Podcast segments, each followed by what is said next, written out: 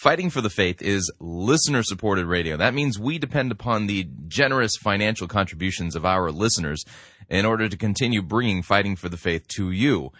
Uh, would you please uh, support Fighting for the Faith financially by joining our crew or sending in a donation to uh, support us financially? You can do so by visiting our website, fighting for the faith dot com. Click on the Join Our Crew button. That's a mere six dollars and ninety-five cents a month. Or if you'd like to make a flat contribution, you can do so by clicking on the Donate button, or making your gift payable to Fighting for the Faith and sending it to Post Office Box five oh eight, Fishers, Indiana, zip code four six zero three eight. Thank you for your support.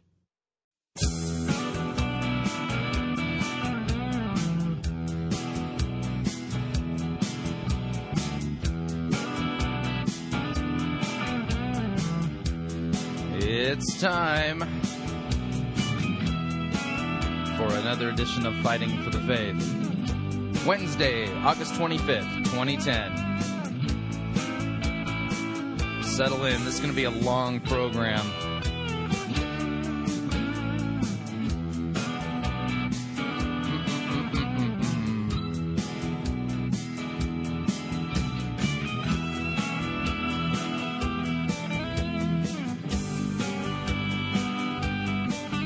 Making last-second decisions here. Man, I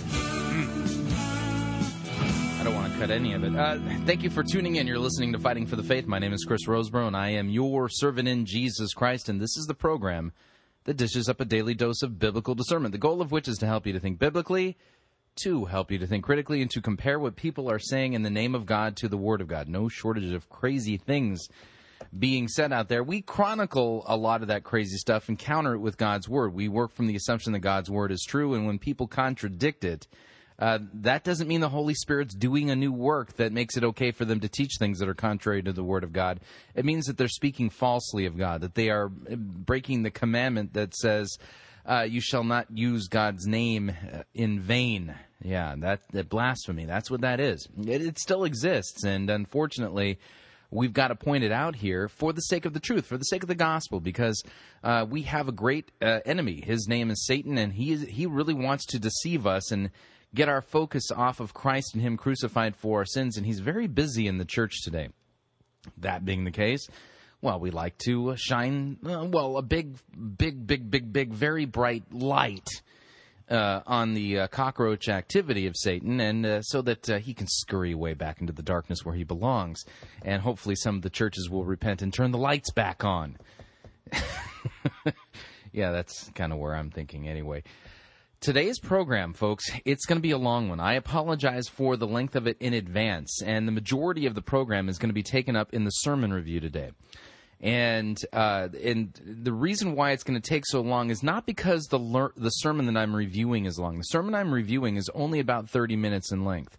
Uh, the reason why it's going to take so long has to do with the fact that um, I'm going to be doing a lot of biblical and, and and analogy work, if you would, because I think that this this particular sermon is just one of these so clear sermons as to what's wrong with go- with what what is going wrong in the church today, that it warranted a more expanded biblical critique and um, some examples and metaphors in my teaching to help you understand what is wrong with it. So I apologize for the length of the of today's edition of Fighting for the Faith in advance. Uh, that being said, please listen to uh, the entire program. And don't don't skip out on the sermon review today. Don't don't skip out. It, I, I promise it'll be worth it. I promise it'll be worth it. Uh, that being said, let's talk about what we're going to talk about on the program today. I don't want to cut anything out. Let's just put it that way. Um, to kind of ease into the program, what I thought I would uh, I, I found a link. So, I, I, there's a, a Catholic apologist that I follow. Uh, not because I agree with him, but because I disagree with him. And uh, he linked to something that I thought just kind of was really insightful.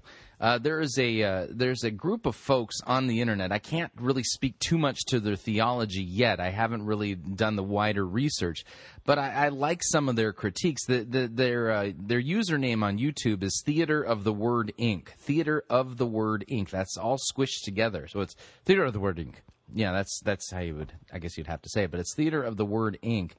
And uh, they have a series of uh, parody-type videos that um, actually are really good. And uh, this particular one is called Religion in the Modern World, or you can rename this, um, Your Your Intolerance Will Not Be Tolerated. Yeah, we'll we'll get to that. I think it's worth um, listening in on. And then um, yeah, uh, uh, William Tapley, the third eagle of the apocalypse, has a new video up. You gotta li- you gotta hear it because it's just like woo crazy. Yeah, it's, it, I I don't want to pass up opportunities to hear from folks like William Tapley and Patricia King because, well, they hate they help me feel sane. I just it's a different story altogether. And uh, and then I, I got some news regarding the E L C A. Yeah, the, the folks over at the E L C A have completely uh, left the. Um, have left Christianity. They're, they are gone. They, Christianity, uh, Christ and the gospel have left the building. And uh, I kind of want to talk a little bit about that. We got a headline, uh, two, two uh, stories from the Christian Post. And uh, the one the one reads, Conservative Lutherans to form new church body in North America. And another one is E L C A head uh, responds to rival church body. We'll be taking a look at that and then also talking about... Uh, an email that I received from a person who sent me to a blog run by witches. Now you're sitting there going, what? Yeah. It, it, it, I'm not talking about witchcraft today, but I was sent to a, a, a Wicca blog. Um, the name of the blog is Wiccan Together. And uh, they've noticed, uh, it's come onto the Wiccan radar that some of the folks in the E L C A have discovered a goddess. And so uh, what I'm going to do, as well, since we're going to be talking about the E L C A, um, is um, I have now come into be the pos- I come into the possession of uh, the official liturgy that was used on July twenty-fifth of this year in San Francisco for a reinstallment service. There were seven openly gay, non-repentant uh, homosexuals who uh, a few years ago had been uh, dismissed from uh, the uh, from the clergy roles from the E L C A, and now that the E L C A has changed their policy and they'll take unrepentant homosexuals, uh, they had a reinstallment service. I happen to be in possession of that particular liturgy, and I will be making this available for you all to download so that you can take a look at it yourself. Uh, but uh, there's some things I would like to point out to you from this particular um Uh, yeah, uh, from this particular liturgy. By the way, it'll be available as a download at fighting for the faith dot com for this edition of Fighting for the Faith, today's edition uh, being Wednesday, August twenty-fifth, twenty ten. It'll be in the program notes uh, li- listed underneath the uh, the link to the audio file where you'll be able to download this, quote, rite of reception that was uh, performed July twenty-fifth, twenty ten to reinstall these unrepentant, openly uh, gay, homosexual clergy persons. You can't say clergymen because I think there's lesbians as well as um, men in the group. And I just I th- there's there's a lot of things I could talk about, but I'm going to highlight the things that the Wiccan folks had uh, noticed. And uh, so lots of stuff that we could cover today. And by the way, there was somebody – let me see if I can pull, find this email real quick. Somebody had, uh, sent me an email asking a question about what the um, – the uh, connection between the E L C A and the Lutheran Church Missouri Synod is. Let's make this perfectly clear. The Lutheran Church Missouri Synod considers the E L C A to be an apostate, non-Christian uh, group, period. Okay? And so we do not have table fellowship with them. We don't uh, allow their pastors to preach in our pulpits. Uh, and, uh, you know, you know, with the, the idea here is, is that there are confessional guys trapped in the E L C A, and we uh, here at Pirate Christian Radio, there's a couple of really good E L C A guys. We play them on the radio, not because they're in the E L C A, but because they're confessional and trapped in the E L C A, and they are seeking a way out at this point. Um, as far as uh, ties with the L C M S and the E L C A, the ties really only connect as far as our mercy missions are concerned. And that has to do with uh, feeding the poor and, and uh, those types of outreaches.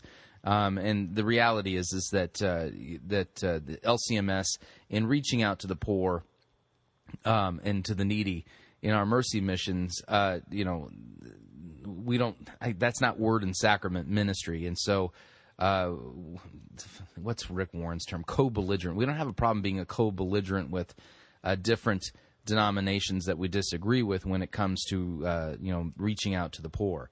So I, that's really kind of our connection to them, and that's really our only connection, because otherwise we are in their face to let them know that they are heading towards hell and sending people there uh, as well as uh, sending themselves there through their false doctrine, their false gospel, and their uh, liberalized. This is what happens to a denomination. This is what happens to denominations or any church body or group Uh, that uh, abandons uh, God's authoritative word, the preaching of Christ and Him crucified for our sins, preaching law and gospel, sin and grace, and uh, it, it decides that they want to become friends with the world. This is what happens to them. The E L C A is a perfect example of what happens uh, when you try to uh, make friends with the world and and you know shave off the hard edges of the message to make it appealing to non-believers. What ends up happening is you lose the gospel, you lose the truth, and you you drift off into complete pagan apostasy. And so, uh, you know, we, th- that's the things we're going to talk about today. And then I, I got another headline that hopefully we'll get to. This is from The Guardian in the U K. This is not a Christian uh, news outlet, but the headline reads, African clergy told to re-evangelize ailing Anglican church. Yeah, we'll talk about the irony of that today. So lots of stuff to do. And then our sermon review today uh, comes to us via Gateway Church in Austin, Texas. Gateway Church in Austin, Texas. And the name of it is uh, Dream Maker, Listening to Your Life Coach. Yeah, this is about making God your life coach. Yeah, I remember the day when we talked about, you know, you the t- the typical common language in Christian evangelical, American evangelical ease was, have you made Jesus your Lord and Savior? Well, if that's all gone, who who wants that? that who needs a Lord or a Savior? Pfft. No, it, it's have you made Jesus your life coach? And so, again, th- this sermon review is going to take a while. And the reason why is because I'm going to be doing a lot of biblical corrective work, and this is like the quintessential seeker-driven sermon. This is this is it. I mean, complete with the way it twists the Bible, the emphasis of where it's at. I mean, and so there's a lot of the lot of stuff I've tried to pack into this sermon review, and it will take a while. So, uh, settle in, put your seatbelts on, helmet if you have it. No, make yourself comfortable. Fuzzy bunny slippers are great uh, if you're listening on a treadmill or or on your drive to work. Just settle in, relax, relax. We got a lot of ground to cover, and it's going to take some time, and we're not in a hurry. That's the one thing I like about the format for my program is because I'm not tied to a traditional radio slot. I go until the job I wanted to accomplish is finished, and that's how it works. So some of our programs are shorter, some of them are longer. Today's a longer one. Stay with it. I promise you it'll be worth it. So uh, with that, we're going to dive into the program proper, and um, I don't have a, a musical entry for this particular type of segment, but I would like to play for you the audio from Theater of the Word, Incorporated, and their video on YouTube entitled Religion in the Modern World. I it, it, This could be subtitled or re, uh, retitled, um, Your Intolerance Will Not Be Tolerated, and boy, does this thing nail it. Here we go. A little bit of satire to begin the day.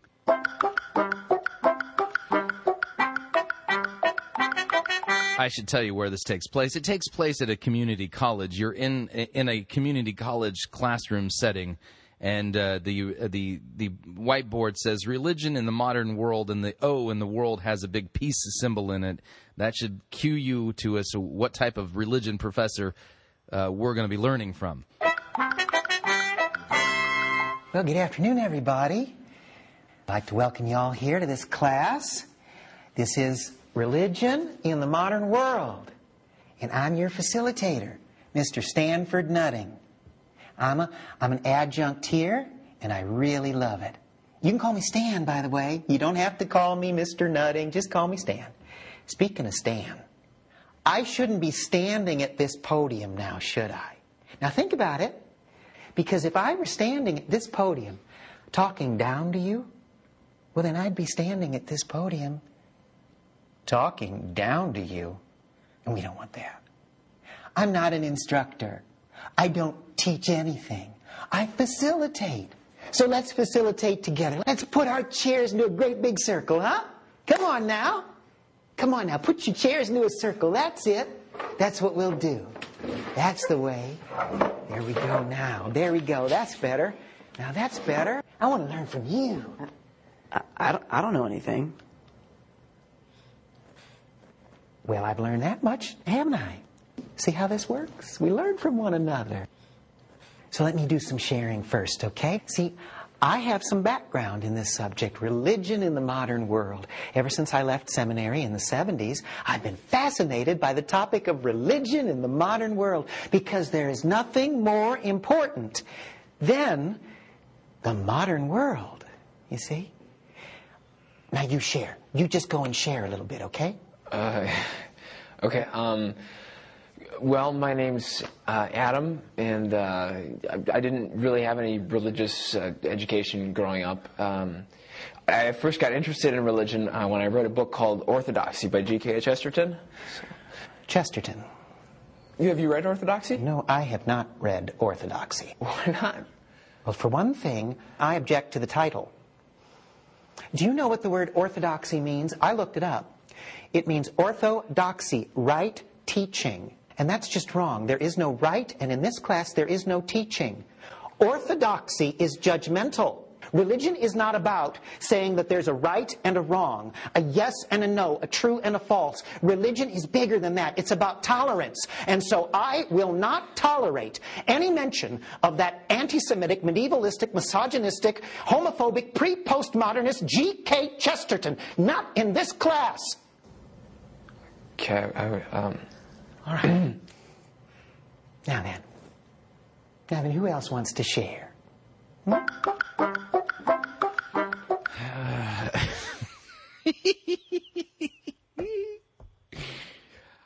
I think that makes the point rather well, don't you?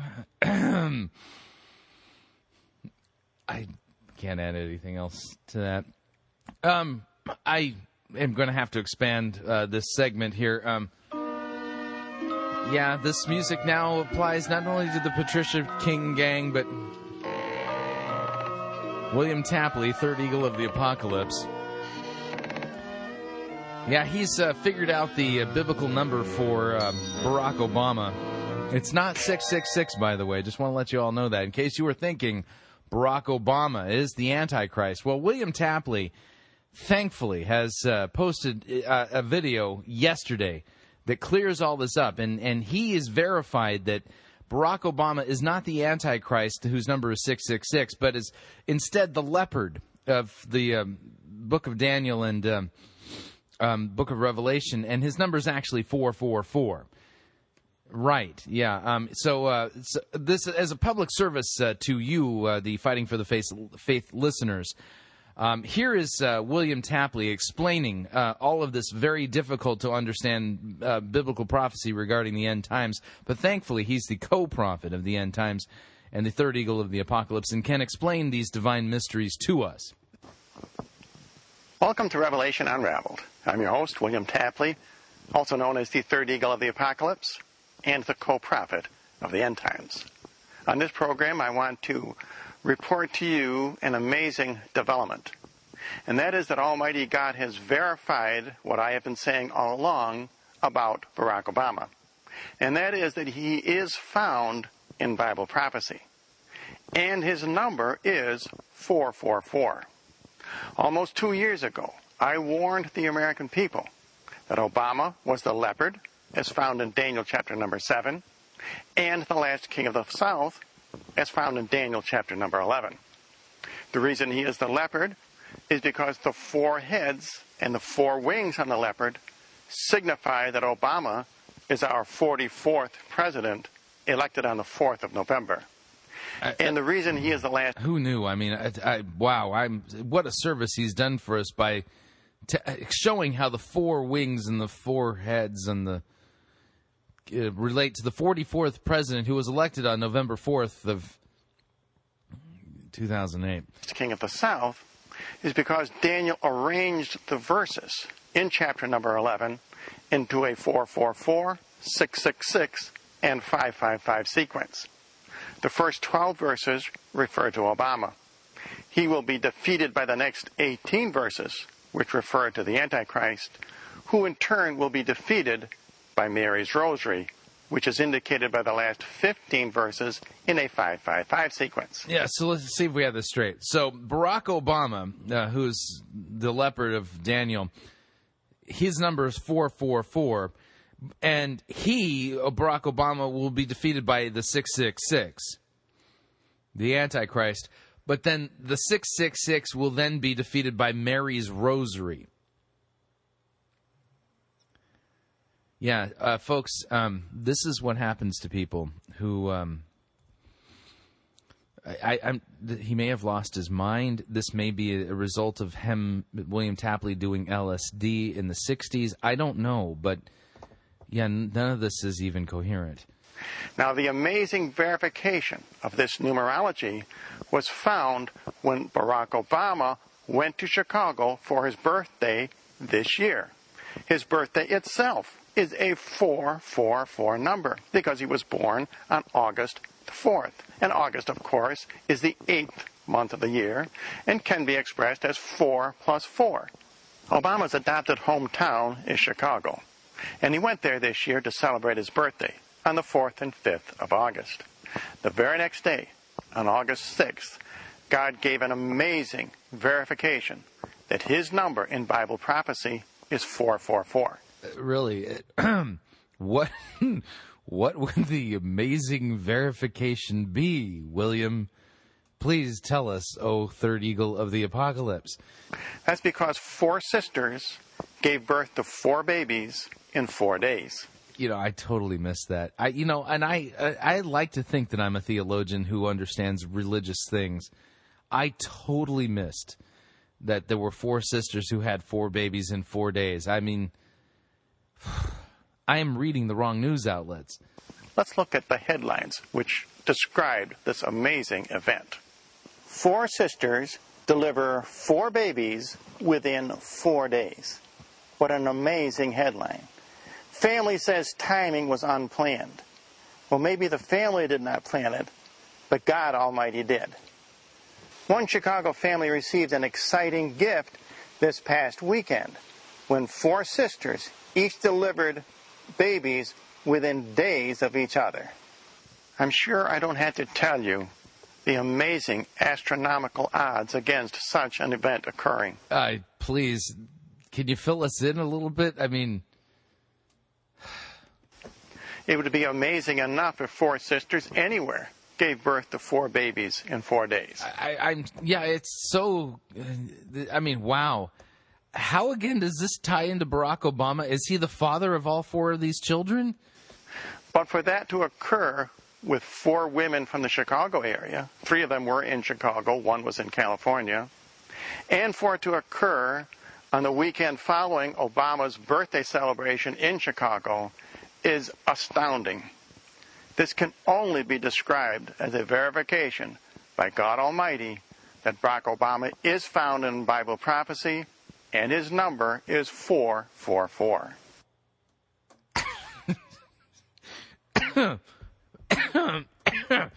uh, maybe it just means that these women are married and fertile. And I... and now I have a warning for you false prophets. I explained this to you almost two years ago, two months before the election. You have not picked up on this. Your followers accuse me of being a false prophet, but you are misleading them. I, uh, William, um, since you claim to be a co-prophet, I mean, you either are a true prophet or you're a false prophet. Um, see, the thing is, is I think it's, it's an insult to prophets to actually raise you to the level of false prophet status. I mean... You're not right. You're not even wrong. I mean, this is just lunacy. Here, God is verifying what I have been saying all along. You have been appointed watchman on the wall, but you are failing to warn the American people. You only have a few months, if that much, to wake up and change your tune.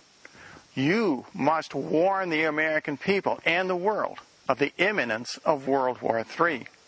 This is not described just in Daniel seven and Daniel eleven, but also read Jeremiah chapter fifty, verses forty-one through forty-four. These also describe World War Three. Obama is not just the last king of the South or the leopard. he is also the king of Babylon in Jeremiah. These passages describe him as a lion, and of course we know he is a leopard from Daniel. You false prophets, the blood of the American people will be on your hands. When you appear before Judgment Day, God is going to say he did not know you. You will claim to... Yeah, well, again, could God speak a little clearer, please? I mean, seriously, how do you connect four women having four babies within four days as... um? How do you connect that to Obama? I mean, seriously, I mean, you're, you're, you're finding Bible prophecy and, and verification of God's work in baseball games. I mean, good night. I can't wait to hear what you do with George Steinbrenner's death. I mean, I, I can't keep up with all the sports to, you know, to find out what God is saying. Oh, this is just... Prophesy in his name, but you do not. You have failed in being watchmen on the wall. Yeah, because, you know, I, I fail as a watchman on the wall because I point people to the Bible rather than sports games and news headlines. And some of you false prophets are even pounding the drum for war with Iran. Don't you understand it is pro- uh, that wouldn't be me. prophesied that America and Obama will lose this war? You claim that this forthcoming war refers to Ezekiel? Not at all. As the war in Ezekiel... Apparently he's in a debate with other false prophets. ...refers to Armageddon, not World War Three. Gog and Magog lose the last two wars in Revelation, but they win the first war. That is the war that we are facing. I call it World... Can you diagram this war? I, I need a map. World War Three, but it will involve practically all the nations of the world, particularly Britain, America, and Russia. All three horns, which must be brought down before the Antichrist can come to power. So in conclusion, if you false prophets don't want to admit that I told you so, if you don't want to admit that Obama is the leopard, at least listen to what God is telling you. This four four four amazing sequence in Chicago was not an accident. Barack Obama was there to celebrate his birthday. And those four sisters... Yeah, no, again, I, I would only believe it if Barack was the father of all four of those children. This gave birth to four babies in four days. That can only have one significance. That means that Obama is found in Bible prophecy, and his number is four four four. And if, if any of you would like a free copy of my book... No, no, no. Ah... It's like, what on earth? Seriously. I think the guy needs to be drug screened. Okay, we are up on our first break. If you would like to email me regarding anything you've heard on this edition or any previous editions of Fighting for the Faith, you can do so. My email address, talkback at fighting for the faith dot com, or you can ask to be my friend on Facebook. It's facebook.com forward slash Pirate Christian, or you can follow me on Twitter. It's Pirate Christian. Uh, we'll be right back.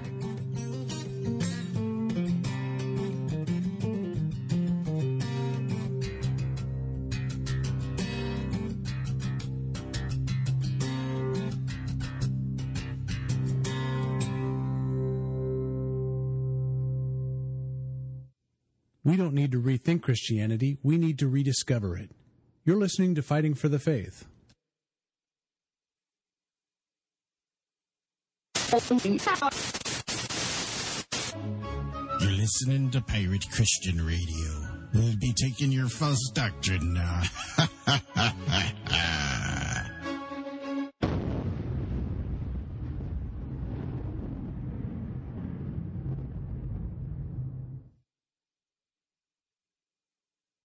It's Monty Python's Fly Circus Church.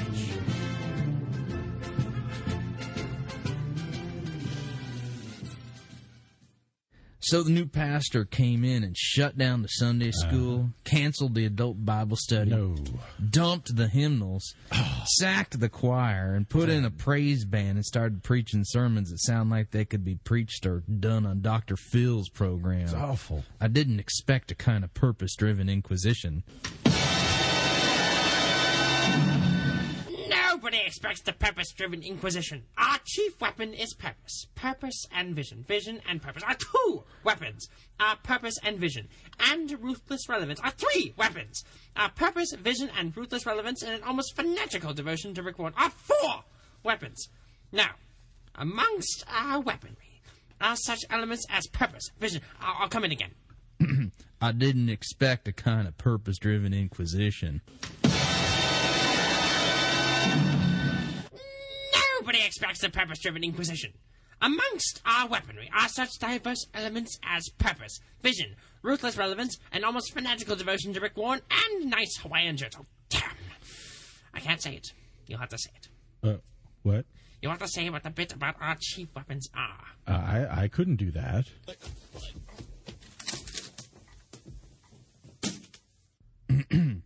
I didn't expect a kind of purpose-driven inquisition. Uh, nobody uh, expects. Uh, expects no. Nobody expects the um, purpose-driven inquisition. Uh, I, I know. I know. Nobody expects the purpose-driven inquisition. In fact, those who our do chief ex- weapons are our chief weapons are um, purpose. Uh, Uh, vision. Okay, okay, stop, stop that, stop that. Uh, our chief weapons are purpose. Blah, blah, blah, blah, blah. Youth Pastor Rick, read the charges. Dude, you're like hereby charged with being divisive and not following our program. That's enough! Now, how do you plead? Well, we're, we're innocent. innocent. Ha! Ha! Ha! Ha! Ha! We'll soon change your mind about that!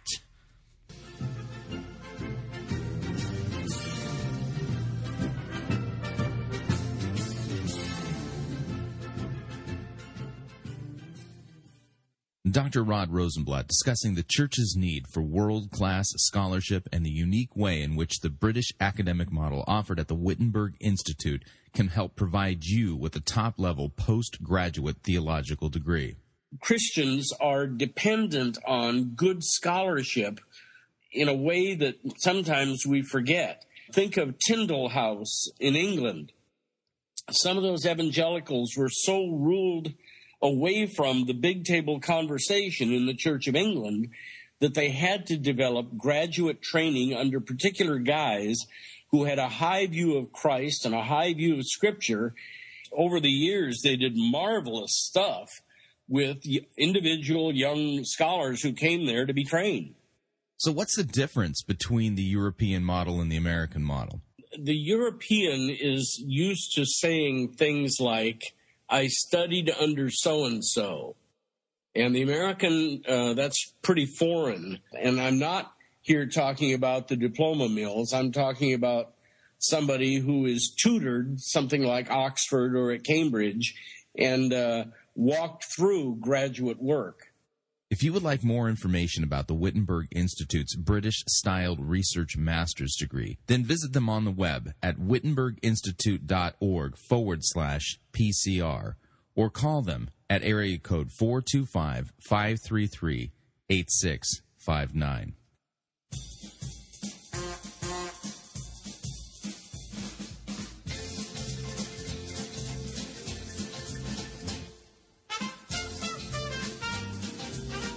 Keep more of your money in your pocket. Hi, Chris Roseborough here. If you're planning to travel anytime in the near future, then don't pay more for airfare, hotel rooms, or rental cars than you need to. Longtime Pirate Christian Radio featured advertiser Cheapo Air can save you a Tijuana taxi load of money on all of your travel needs. Plus, Cheapo Air has a seasonal promotional code for all of our listeners that will save you an additional ten dollars off of Cheapo Air's already low prices. Visit piratechristianradio.com forward slash cheap, write down the promo code, and then click on the banner, and then book your travel today. Again, that's piratechristianradio.com forward slash cheap.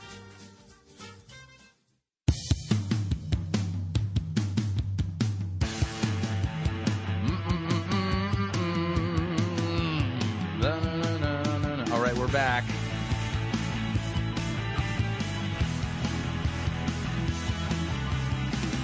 warning, getting your biblical prophecy updates from the third eagle of the apocalypse would like be getting it from your local loony bin.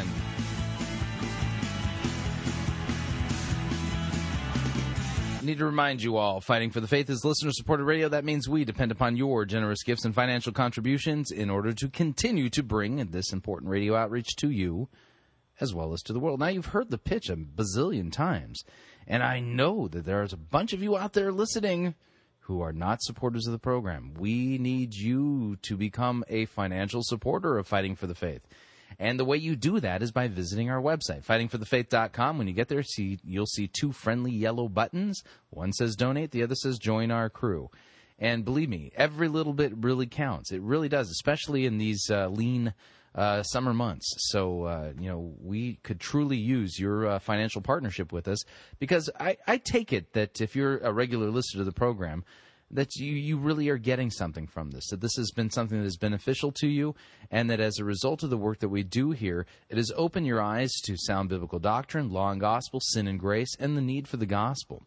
And as a result of it, uh, you know, that being the case, if we've really been a benefit to you, um, I, I, you know, I cannot emphasize enough that we need your financial help in order to continue to bring you this program. So, visit our website, choose one of the buttons. The, the uh, Join Our Crew button signs you up for an automatic six dollars and ninety-five cents every month to the ongoing work and mission of Fighting for the Faith. And, of course, if you'd like to specify the amount, you can, you can click on the Donate button, or you can make your gift payable to Fighting for the Faith and send it along to Post Office Box five oh eight, Fishers, Indiana, zip code four six zero three eight. Okay, moving along here. From the Christian Post, headline reads, Conservative Lutherans to form new church body in North America. Yeah, we're going to be doing some E L C A work here in this segment here. This is written by Joshua Goldberg, uh, a Christian Post reporter. Uh, the uh, story reads, more than one thousand Lutherans from throughout North America will gather this week in Grove City, Ohio, to form a new church body for confessional Lutherans. At this week's two-day gathering, members of the Lutheran Corps will adopt a constitution that will give birth to the North American Lutheran Church, that, yeah, the N A L C, and uh, which the movement director says will embody the center of Lutheranism in America. Embody the, embody the center. Now, I, I gotta, I gotta tell you, you know, um, I, I, I would not join the N A L C, and the reason why is because they have ordained women. And uh, so they don't want, they're not truly ultimately confessional. There's some problems there. They're, they're, I, I don't mean to sound fatalistic, but because at their formation, they're basically institutionalizing um, a, a hermeneutic that ultimately undermines the Scripture. It's just a matter of time before they head in the exact same direction that the E L C A headed into. Yeah, it's true, because the same arguments that were used to ordain women by the E L C A are the same arguments that were used to ordain uh, homosexuals. So, you know, I don't mean them any, I don't wish them any ill. Um, and I, but in this particular case, there's a problem, and that's and that problem has to do with how they're handling God's word. So uh, let's see, uh, quote, the N A L C will uphold confessional principles dear to the Lutherans, including a commitment to the authority of the Bible, a commitment to it. Mm-hmm. And uh, the Lutheran Confession said, the Reverend Mark Chavez, director of the Lutheran Corps, in an announcement, quote, we have a great opportunity before us, added the Reverend Paul Spring, chair of Lutheran Corps. We not only want to look back toward the past, but to look ahead to the mission God has given us to confess Christ faithfully, to witness to others, and to grow in God's mission. This is our opportunity now in Lutheran Corps and the North American Lutheran Church. Lutherans throughout the United States have been reacting to actions by the Evangelical Lutheran Church in recent years, including the approval of a policy to allow pastors to be in same-sex relationships and to officiate at same-sex union ceremonies. Although national and international media have focused on the churches, on the church body's struggle over sexual uh, sexual sexuality issues, Lutheran Corps leaders note that the problems in the E L C are not really about sexual behavior, but rather an ongoing movement away from the authority and the teaching of the Bible throughout the E L C A. Now, I, I think they're correct in pointing that out. The problem is, is that uh, because they have ordained women, I don't think they're in the right. They're, they still are not fully committed to the authority of Scripture and what it teaches. Quote, It was not our choice to leave the E L C A, but the E L C A has chosen to reject the faith once delivered to the saints. Now, that's true. So now we are acting to maintain our position within the consensus of the Church Catholic, remarked uh, Ryan Schwartz, chair of Lutheran Corps' Vision and Planning Working Group. At an upcoming convocation of Lutheran Corps, the proposals to be considered have, have been designed... Struggling today? Mm-hmm. Uh, the proposals to be considered have been designed to provide a way for Lutherans to uphold biblical teaching and to move forward together. In addition to creating the N A L C, uh, Lutheran Corps' twenty ten convocation will also consider proposals for the continuation of Lutheran Corps as a confessional and confessing unity movement for traditional Lutherans, regardless of the church body affiliation, including in particular those traditional Lutherans who will re- who will remain in the E L C A for the time being. Now, I read that, and then right on its heels, another Christian Post uh, article entitled E L C A Head Responds to Rival Lutheran Church Body. This would be Bishop Mark Hansen of the E L C A, and uh, this was written by Lillian Kwan. The head of the Evangelical Lutheran Church in America responded to plans for a rival church, urging fellow Lutherans to avoid slander. Um, they didn't slander the E L C A. Quote, "We are to fear and love God," he's quoting Luther's Small Catechism, "so we are to fear and love God so that we do not tell lies about our neighbors, betray or slander them, or destroy their reputations. Instead, we are to come to their defense, speak well of them, and interpret everything they do in the best possible light," said the Reverend Mark S. Hansen, presiding bishop of the E L C A, as he recited words from the Evangelical Lutheran Worship. Actually, no, that's from Luther's Small Catechism. Um, by the way, uh, the the Eighth Commandment does not prohibit somebody to speak truthfully about somebody who's apostate. Yeah, you see, he's covering himself in this language about not bearing false witness. Um, to, that we are to fear and love God so that we do not tell lies about our neighbors. It's not a lie to say that the Lutheran, the E L C A has abandoned the faith once for all delivered to the saints. It is not a lie, nor is it slanderous, to say that they no longer uh, preach hi- the historic Christian faith, but they bought into a liberal lie. And they've left they've left the Christian reservation. They're gone. That's not slander. That's the truth. And so here's the deal. Heretics within Lutheran circles love to to shroud themselves in Luther's Small Catechism here. And so you can't speak, you cannot speak that way of us because you have to put the best construction on everything. The best construction is, are you ready? You're a heretic. That's the best construction. That's not the worst. Okay, the best construction is that Mark Hansen and the E L C A are apostates. That's the best construction, and it's not slander or slanderous to say that. That's speaking the truth. It would be a lie to say, oh, well, they're Christians just like you and I. See, yeah, it, it doesn't matter what you believe. It doesn't matter if you attack the authority of Scripture. It doesn't matter if you have unrepentant homosexuals as your pastors and you support them in the ministry. No, no, no, that doesn't matter. It, that would be a lie. See, that's bearing false witness. Hansen made the statement in a pastoral letter Tuesday, uh, days before hundreds of dissenting Lutherans are scheduled to constitute a separate denomination called the North American Lutheran Church. The N A L C is intended to provide a home for Lutherans discontent with the E L C A's ongoing movement away from the authority and the teaching of the Bible. See, my question is for the N A L C folk, if they're really confessional, if they're really, if they're really, really committed to the uh, to the confessions of the Lutheran Church and true biblical authority, then why don't they just come on over to Missouri? We continue. Uh, dozens of congregations have taken votes to sever ties with the E L C A over the past year since the E L C A's highest legislative body voted to allow gays and lesbians in, in publicly accountable, lifelong, monogamous, same-gender relationships to serve as clergy. So as long as you're not running around on your homosexual past, uh, your uh, homosexual partner, it's okay for you to be an ordained minister in the E L C A.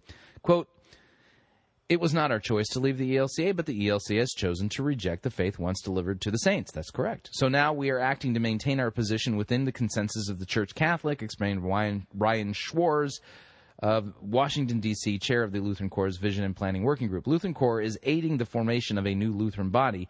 In response to the N A L C, uh, Hansen alluded to a possible future relationship between the E L C A and the new body, but added a cautionary note. Quote, "We must ask how this separation of the body of Christ will serve the ministry and the message of reconciliation entrusted to us by God," he stated.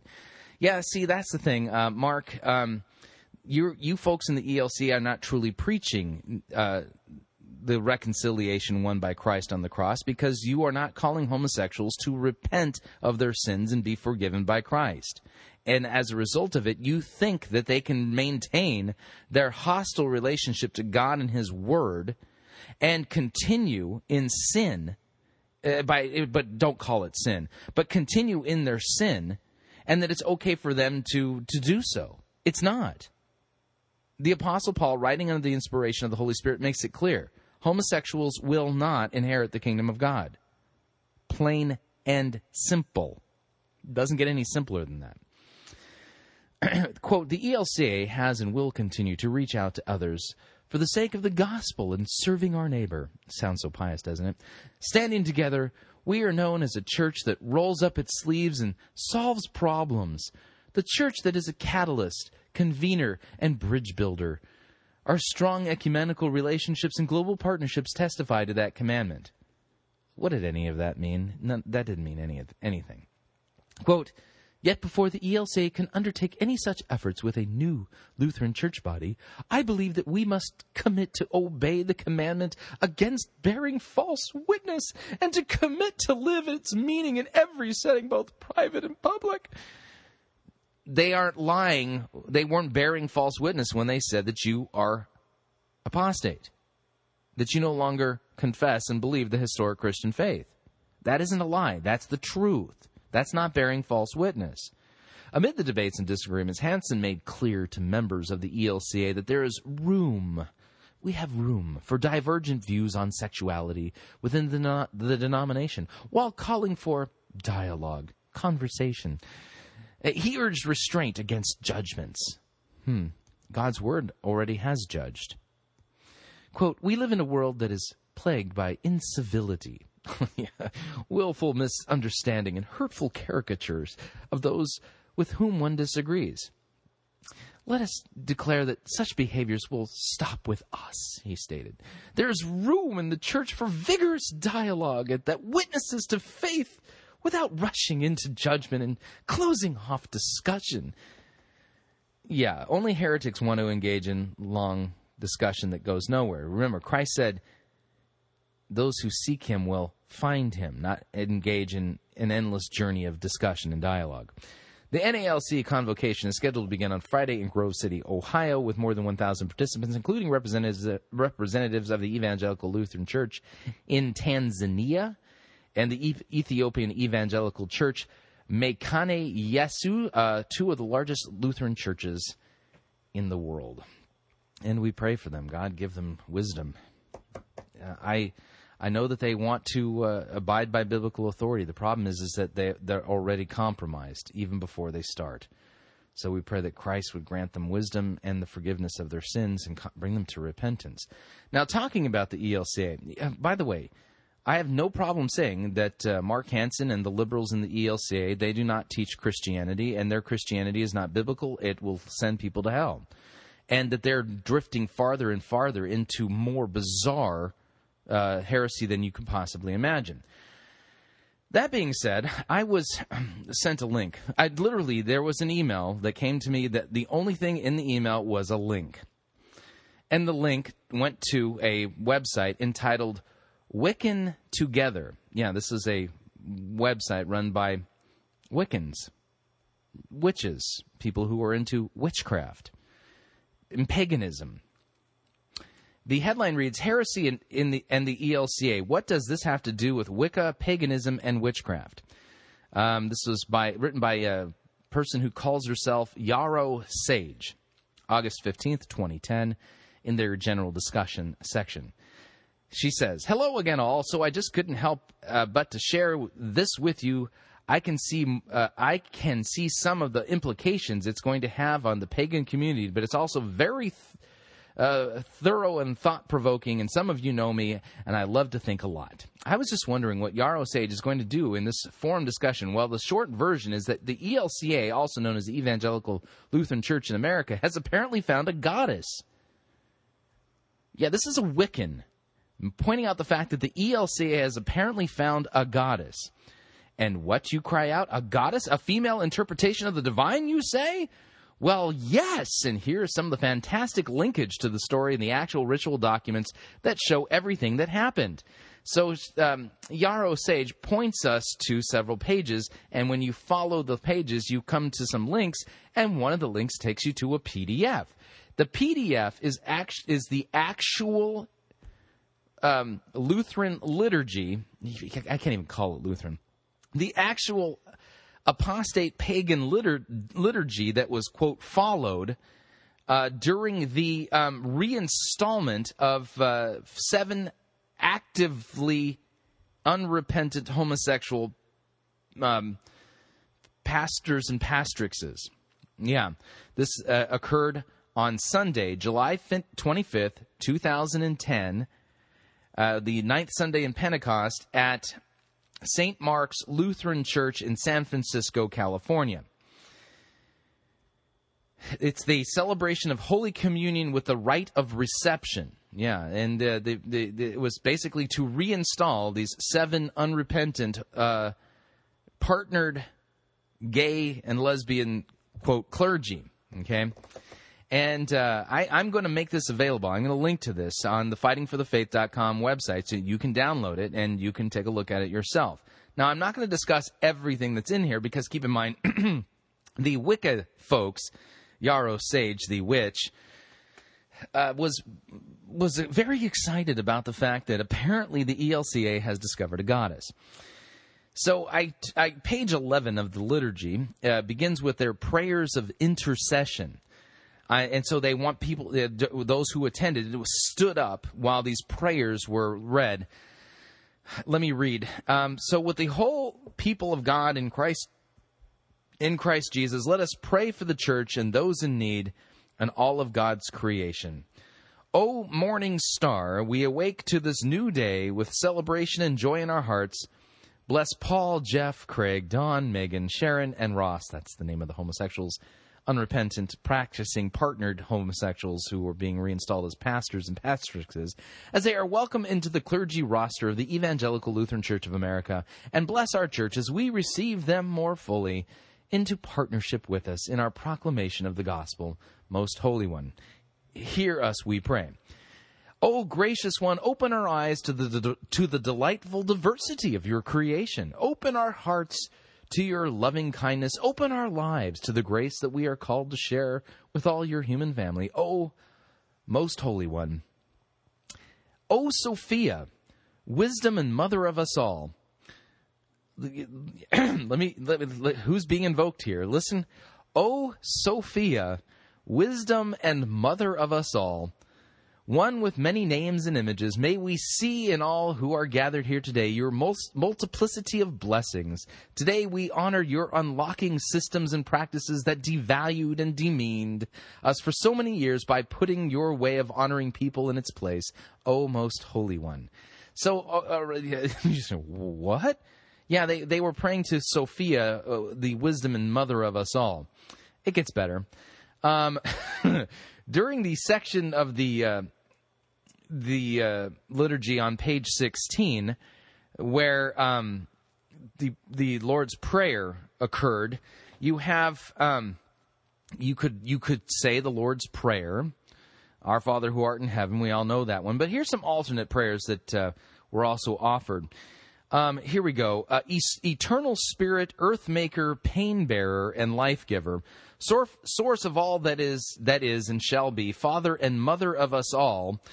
Loving God, in whom is heaven, the hallowing of your name echo through the universe, the way of your justice be followed by the peoples of the world. Your heavenly will be done by all created beings. Your commonwealth of peace and freedom sustain our hope, and come on earth with the bread we need for today. Feed us in the hurts we absorb from one another. Forgive us in times of temptation, and test and strengthen us from trials too great to endure. Spare us from the grip of all that is evil. Free us for your reign in the glory of the power that is love, now and forever. Mm-hmm. Yeah, the the eternal Spirit, the Father and Mother of us all. Now it gets even better. Here's a great one. This this is found on page sixteen of their liturgy. Are you ready? Are you seated down? Do you have your helmet on? Our Mother who is within us, we celebrate your many names. Your wisdom come, your will be done, unfolding from the depths within us. Each day you give us all that we need. You remind us of our limits, and we let go. You support us in our power, and we act in our courage. For for you are the dwelling place within us, empowerment around us, and the celebration among us, now and forever. Amen. Yeah, that's right. O Mother who is within us. Uh, folks, these folks, the, these people in the E L C A, they're not actually praying to Yahweh. They're not praying to Jesus Christ. They're praying to pagan goddesses that have been shrouded in Christianese language. Our Mother who is within us, that's not the triune God. That is just rank paganism. And the thing that frightens me in all of this, okay, is something a little bit more personal and a little bit more closer to home for me.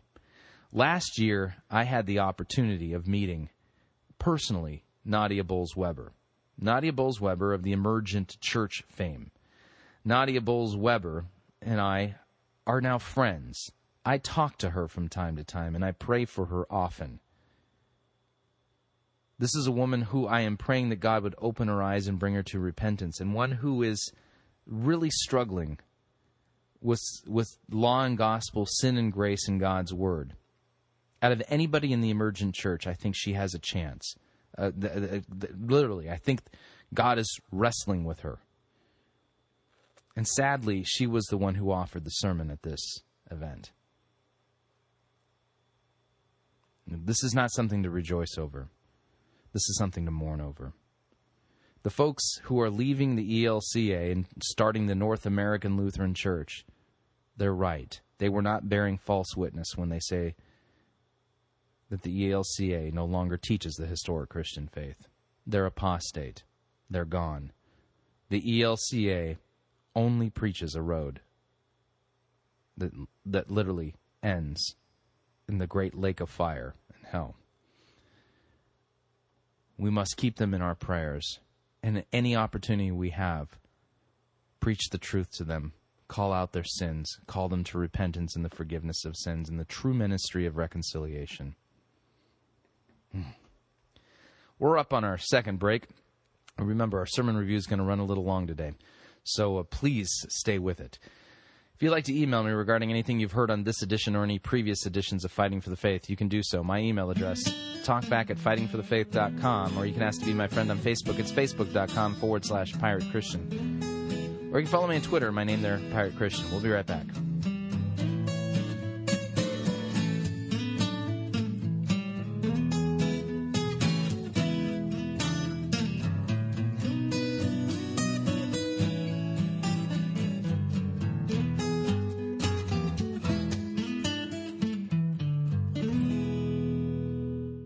No itching ears are scratched here. You're listening to Fighting for the Faith. This is the air I breathe. This is the air I breathe.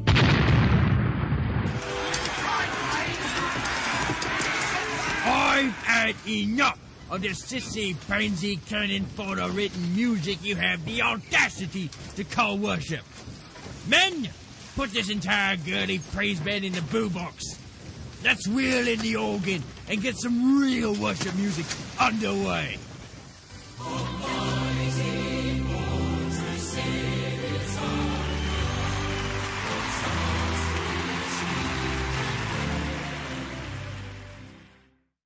Ye be listening to Pirate Christian Radio.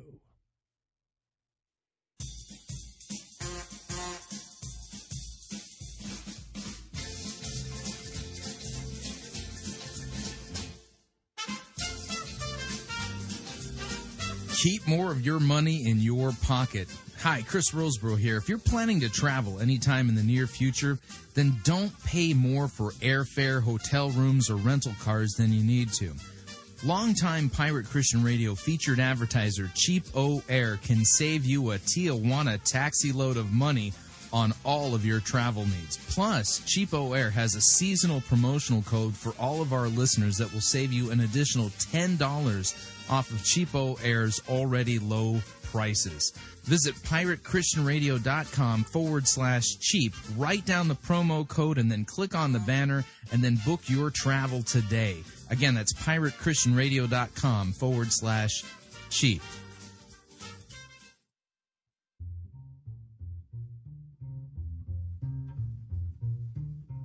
Are you tired of giving gifts that are as boring as elevator music? I mean, how many ties and dust-collecting paperweights does a person need? Well, Pirate Christian Radio has the perfect solution to boring gifts. The answer is Cloud nine Living. Cloud nine Living offers more than sixteen hundred unique and memorable experience gifts in forty-two cities nationwide. Gifts such as hot air balloon rides, dinner cruises, stock car racing, skydiving, and combat aircraft dogfighting. Cloud nine Living has gifts for every taste and every budget. For more information on Cloud nine Living, visit piratechristianradio.com forward slash Cloud nine. Again, that's piratechristianradio.com forward slash Cloud nine. You'll be glad that you did.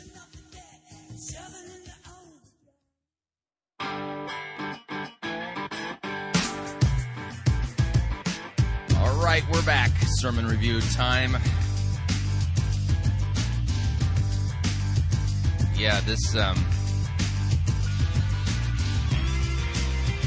let me cue up the sermon review music before I get into this. Oh, this sermon, uh, was thinking, you know, I, after listening to it the first time, I thought, how can we really show what's really going wrong here? I think I have an idea.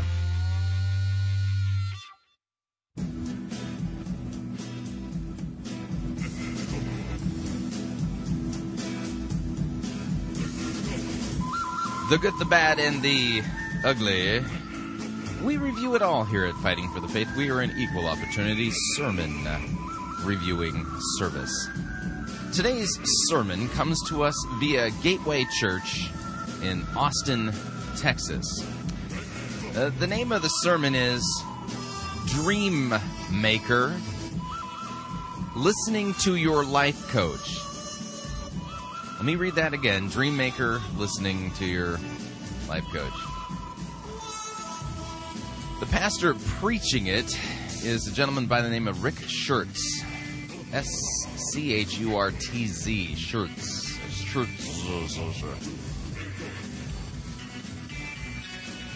Now, as you're listening to this sermon, what I would like you to do is I would like you to imagine. Uh, you know, these guys use a lot of imagination in their sermons and dream and dreams and creativity and things like that. So we're we're going to use our imaginations. So put your thinking cap on and imagine, if you would, that on the on the Friday before you went to Gateway Church, you visited your doctor, not for the first time.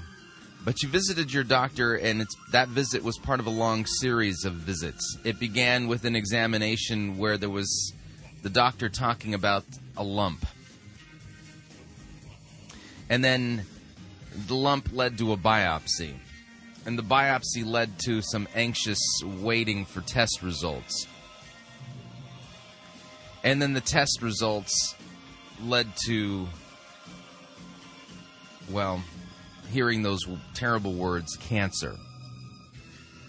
And so there was more tests there was a whole battery of things that you were told by your doctor. There was they were there was poking, there was prodding, there was image resin, you know, imaging done on all the different parts, and what they discovered is is that that lump was just the tip of the iceberg.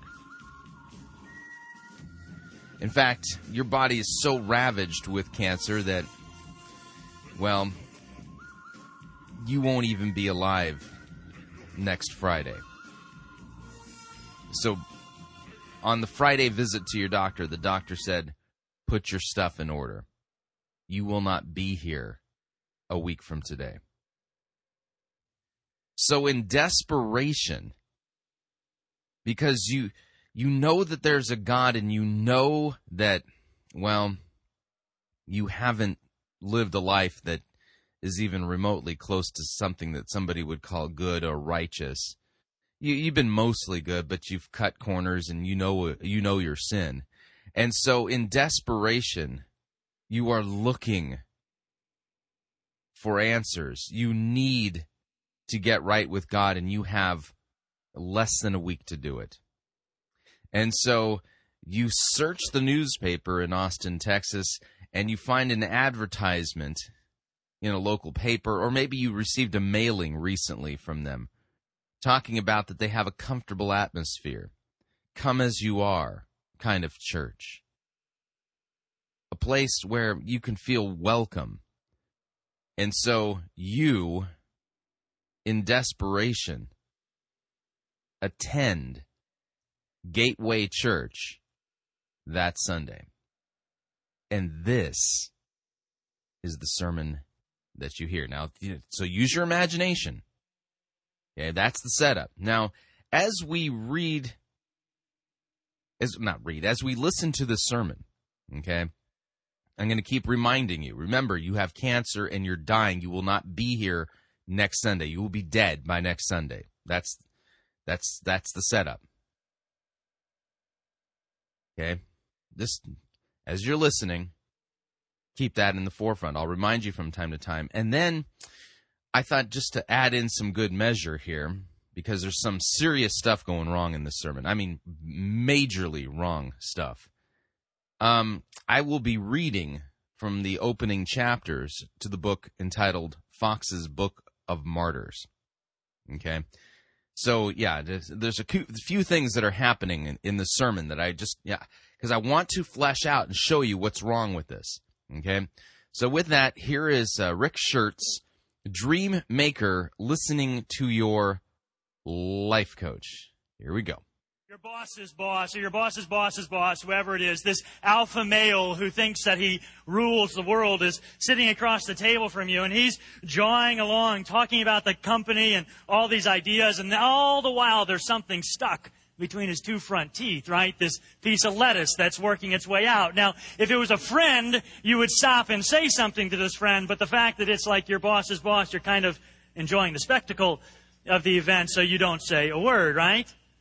That's just one example of looking like a fool, but being seemingly unaware of it, like somebody thinks he looks good, looks authoritative, looks normal. I suspect you're having trouble thinking of other examples, so let me give you another one. This one's a classic. You're in class. The professor walks in. Class begins. All's going well till he turns around to write on the board, and there's like toilet paper hanging out of the back of his pants. Maybe you've seen this happen. I saw it happen one time in a class. Evidently, Professor Know-It-All doesn't like sitting directly on the toilet seat, right? But, you know, unbeknownst to him, he's carrying the evidence with him. Uh, nobody in the class says anything, of course. Why would they? Economics has never been quite so entertaining. That's the kind of thing I'm talking about. The person looks foolish, but they totally lack self-awareness. They just keep going on and on like everything's normal. And again, I suspect you're having trouble thinking of an example of like this, something like this. So let me give you another one. Women, it's Saturday night, and this guy comes over to take you out on a date, and this is like a second date, so you don't know him that well, and he opens the door, and he looks nice, and he looks good. He, he looks like he really cares about the date till he leans in to give that courtesy hug, and you realize he probably hasn't brushed his teeth since the last time you went out. His breath is just horrid. It just ruins everything about the preparation that he did, the thought that he did. This one little act of foolishness, it covers all the others. He clearly prepared, uh, but you can tell he didn't really fully prepare. Uh, you and me, we fear a lack of self-awareness. It's kind of funny when it happens to the boss's boss or to that date or to the... Prof- okay, at this point, uh, what are we pitching? What, what, what's happening? This is the uh, the pitching of the problem, okay, that this sermon is going to solve. Fear of lacking self-awareness is apparently the problem that's going to be solved here in this sermon. Okay, now remember the setup. You are listening to this sermon as somebody who has less than a week to live. You will not be alive on the following Sunday. You will not be able to hear the rest of the sermon series. You will be dead.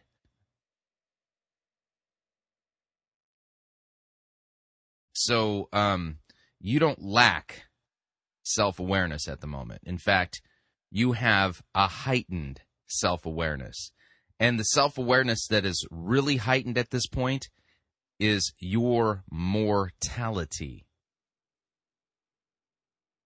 That despite the fact that when you were a younger person and you thought you would live forever, I mean, you felt great, your life is rapidly coming to an end. And you know that you will not be alive a week from now.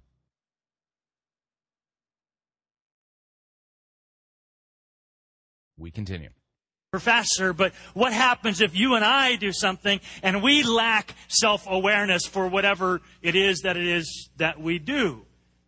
You've had that dream, right? That dream where you're standing in front of a group of people and realize that you forgot to get dressed that day, right? You've been there. Maybe you're wearing your pajamas, or maybe you're dressed in absolutely nothing, but you're standing in front of this group of people, and all of a sudden it strikes you what it is you're doing. You lack self-awareness, and all of a sudden awareness comes, and it just ruins you because uh, you, you, you're, you're up and in front of all these people. We, we fear this. Now, we fear missing self-awareness. We fear saying something or missing something or doing something that other people realize, but we fail to realize ourselves. Self-awareness can be amusing, but it's also dangerous, right? A lack of self-awareness, we instinctively know, is more than just embarrassing, because it's not just food or toilet paper or breath. It can be something much, much more significant in a person's life. What if there's something deep within you? Something that you kind of sense, but you don't sense, you know, and you... Now, as you're listening to him say this, what if there's something deep within you, something you sense but you don't sense? I mean, this sounds irrational. What's going to come to your mind since you're, you're listening to this through a particular lens? Yeah, all those times I thought there was something wrong with my body and I didn't listen. How I could have caught the cancer earlier, but I just kept shoving it aside. And by the time I reacted and did something, it, it was too late. I'm going to be dead in a week. I'm desperately seeking answers regarding God, who He is. I, I'm terrified of meeting Him because I don't know how things are going to go. I need some comfort. I need to know that things are going to be all right. I'm going into the darkness by myself. I'm struggling. I'm a, I'm alone. I'm I'm going to die. That's what's going to come to your mind as you're hearing this, right? But that's not what this guy's talking about. He's talking about dream maker listening to your life coach. You don't know. You feel, but you don't feel. Now, this is a little bit ambiguous. You're going to have to kind of emotionally lean in with me on this.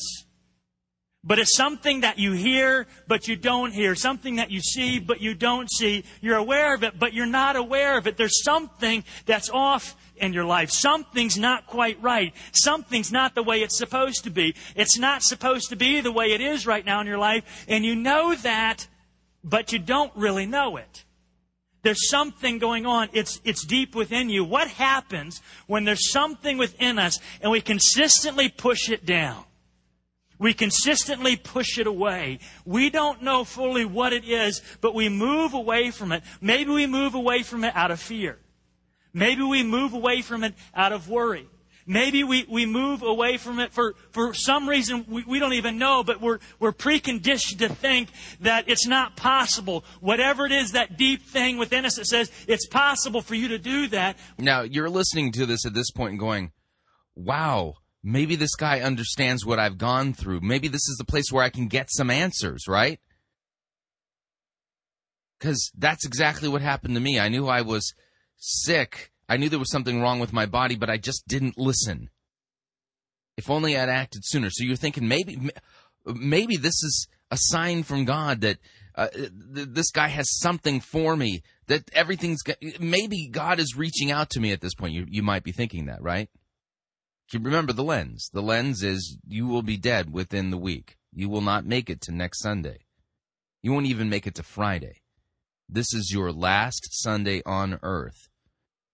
You have terminal cancer, it's inoperable, and it will take your life. You won't be here in a week. So at this point, you're listening going, oh, yeah, I totally am aware of that. Yeah. We're, we think, no, it's not possible. I, I could never do that. That can never really happen in my life. And so it's as if we lack self-awareness around that, and we just keep running and running and running in our life. And it may be obvious to everybody else, but it's not obvious to yourself. She could be C E O of a company. She's got the brains. She's got the, the, the communication skills. She's got the abilities. She could do this, but for some reason, she continues to stuff that dream, to, to push it away, and to settle for lesser things. Now, at this point, you're going, oh, man, he's not talking about the same thing. Some girl who can be a C E O, what? He could be a really great dad, and he is a dad, but he's not a great dad because he doesn't engage. There's something in his awareness or his lack. He can be a great... I don't need marital advice, and I don't need career advice. No, that's the lens. You're you're dying. You don't need career advice and marital advice or a dream for your life. Your life is over. Lack of awareness where he, he thinks he can't really do it, and so he doesn't really engage. He doesn't really go for it. He doesn't make the needed sacrifices and the time and give the energy and such. For some reason, he, he pulls back, and, and he doesn't fully become all that he could become. She could have a family. She could be married. It's in her heart to be married. And there are no guarantees. There are never guarantees.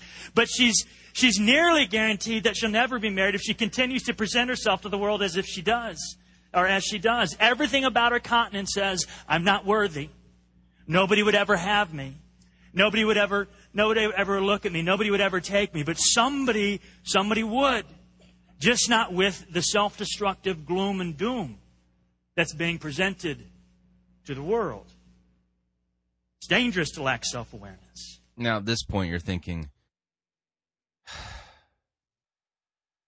this is the stuff I hear on Doctor Phil. I, I could have just turned on my television to Oprah, and I can hear stuff like this. You're desperate at this point because you are dying, and you are terrified of the God that you are about to face, and you need answers. You're desperate. It's destructive. It's like we know something's off, something's not quite right, something's out of place, but we fail to truly hear it, see it, or believe we can actually do something about it.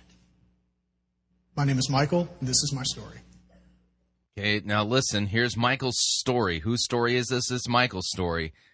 Um, as you're listening to this um, testimonial, ask yourself if you need a crucified and risen Savior for this. My whole life, I've been um, absolutely, totally scared to take risks. And I... Notice the sappy music in the background. And, hi, I'm Michael, and... my entire life, I've been scared to take risks. And you could just see everybody going, oh, Michael, I was there too. But thanks to Gateway Church, I became a risk taker. Yeah. And remember, you're listening as somebody who has cancer and who's going to die within the week. And you're sitting here going, what? You were afraid to take risks? I haven't got any risks left to take. Always wanted to have the job that made me look good, that gave me money, where I didn't have to be in a situation without security. The people I was around um, throughout college, throughout high school, they, they had their plans. They're meant to be businessmen. They're successful at in social situations. They're successful in business situations. And I wanted to be like that so badly, to go into this career and to make this life where your success is defined by how much money you make, by what car you drive, by the size of your house, by what you do. And so I took jobs that looked great on paper, but were such a mismatch for me. And the first job I took was a financial advisor. And my job is to essentially go around and sell four oh three B plans to school teachers. And everyone thought I was just as happy as can be, and everyone thought I was... Don't you miss the day when testimonials would talk about sin? Yeah, I, I'm not a big fan of testimonies, but... Back in a, in the day, I remember when testimonies were part of like the Sunday night service or the uh, the midweek Bible study, and somebody would get up and say, "Yeah, you know, I used to be a a crack whore, and uh, I, I I was strung out on cocaine and crack and and turning tricks down the street, and then I met Jesus, and He cleaned me up and forgave me of my sins, and now I have a respectable job." And I'm engaged, and I couldn't be, you know, th- th- th- those were the days. Well, testimonies included a sin element. Apparently now the sin is uh, he wasn't a risk taker. And what was the big problem? Well, he just, well, he wasn't satisfied with his career. It sounds like he needs a, a career guidance counselor, not a savior. It's crazy to me, but deep down, I knew, I knew that's not who I was. Some morning I'd wake up and cry, and some afternoons I'd wake, I'd just I'd be there and just cry because I didn't want to be there, and it was eating me up inside. So what I did was I took an assistant job at a financial company. Two years into that job, I got promoted into a... Oh, this is just terrible. Can you imagine he took a job at a financial company? What was he thinking? Advisor, but I was still dying inside. I loved the people I worked with, but I absolutely hated what I did. I hated not living the life I'm supposed to be living. You, you wake. So all you can think, I hate this. I, I'm not what I want to be. Instead of thanking God for the daily bread that He was providing him. Wake up and there's nothing to look forward to. There's no hope at all. So now working at a gainful job at a respected company is, is well, it, it could incite hopelessness in your life. There's nothing worse than that kind of hopelessness. I mean, that's just utter darkness. Yet in Scripture, we read about Christians who were owned by other people. They were slaves. Mm-hmm. We continue. I ended up staying in sales, but I moved down to Austin and took another prestigious job as sales executive for a television station, thinking, hey, I'm no longer an advisor. I'm in a creative realm, which is a little bit where I wanted to be in the first place. In the creative realm, but as opposed to following my dreams and doing something creative, I'm now back in sales. I had quite a bit of success. My sales were great. Uh, I was making a lot of friends. I, on paper, was just doing great. Okay, so he took a job at a television station in sales, and he was successful. He was successful as a salesman. God was gave him gainful employment by which he can serve his neighbor and provide for his needs. He was making friends, but it was the most agonizing and darkest time of his life. Mm. But that wore off real quick when I started to realize you're still not doing what you're meant to be doing. You're still taking jobs for the wrong reasons. And until you break this habit, you're going to take the next five jobs you take are going to be great the first year. And terrible. Until you break this, I see, apparently it's bad. I mean, until you break this habit. Now, remember, you're listening as a cancer, well, not even a cancer patient, as somebody who has terminal cancer and will be dead within the week. And you're sitting there going, uh, I, I won't be going to work this week because I'm getting my affairs in order. I have no career changes left to make. I'll be dead. I'm going to be six feet under and face to my bodies will, will be six feet under, and I'm going to be face to face with God. And here this guy is talk, basically speaking about having great jobs that he was successful at. And he's talking about that as being a bad habit that uh, that created the, the, the darkest despair in his life. And this kid doesn't even know what despair is. Despair is not being successful at work and having friends. Despair is knowing that the doctor said there's no hope and you're going to be dead within the week. Over the next couple of years, and that's your life. So I've always thought my whole life that this realm, this realm, the creative realm, is just not for me. It's it's a it's a dream that I'll never ever ever achieve. I wanted to be here, but I had to be here because I was too scared to move. And I was at this crossroads, and that's when my life coach taught me the difference between a plan and a calling. Do you hear that? He said, deep down, I knew that's not who I was. Deep down, I knew that's not who I was. What? Ugh, man. I mean, the, do you need a crucified and risen Savior to get some good career advice? Now, I understand, okay, that it's possible for your gifts to be mismatched in the job that you're in and for you to desire to do something different. There's nothing wrong with that. But what I'm not hearing is thankfulness to God. Instead, he describes these careers that he was successful at that didn't quite match his skill set and w- really what he wanted to do as the darkest period in his life and bad habits that needed to be broken. And again, the question comes up, why is this being discussed in church? Where does the Bible offer this great career advice? Deep down, I knew that's not who I was. He knew it, and he knew it all along. This is a um, uh, exercise in subjectivity. But for one reason... I mean, seriously, I mean, we need the force for this. I mean, so apparently uh, the force was telling him, you know, he was sensing bad vibrations in the force. Reason or another, he he pushed it away. He shoved it away. He said, he said, that's that's not something I can have. That's not something I can do. What are you seeing but not seeing? What are you hearing but not hearing? What are you pushing down, pushing away, running from? Like a person lacking self-awareness, you press on. It may or may not actually be a lack of self-awareness. You may. Uh, here we go again. A person lacking self-awareness.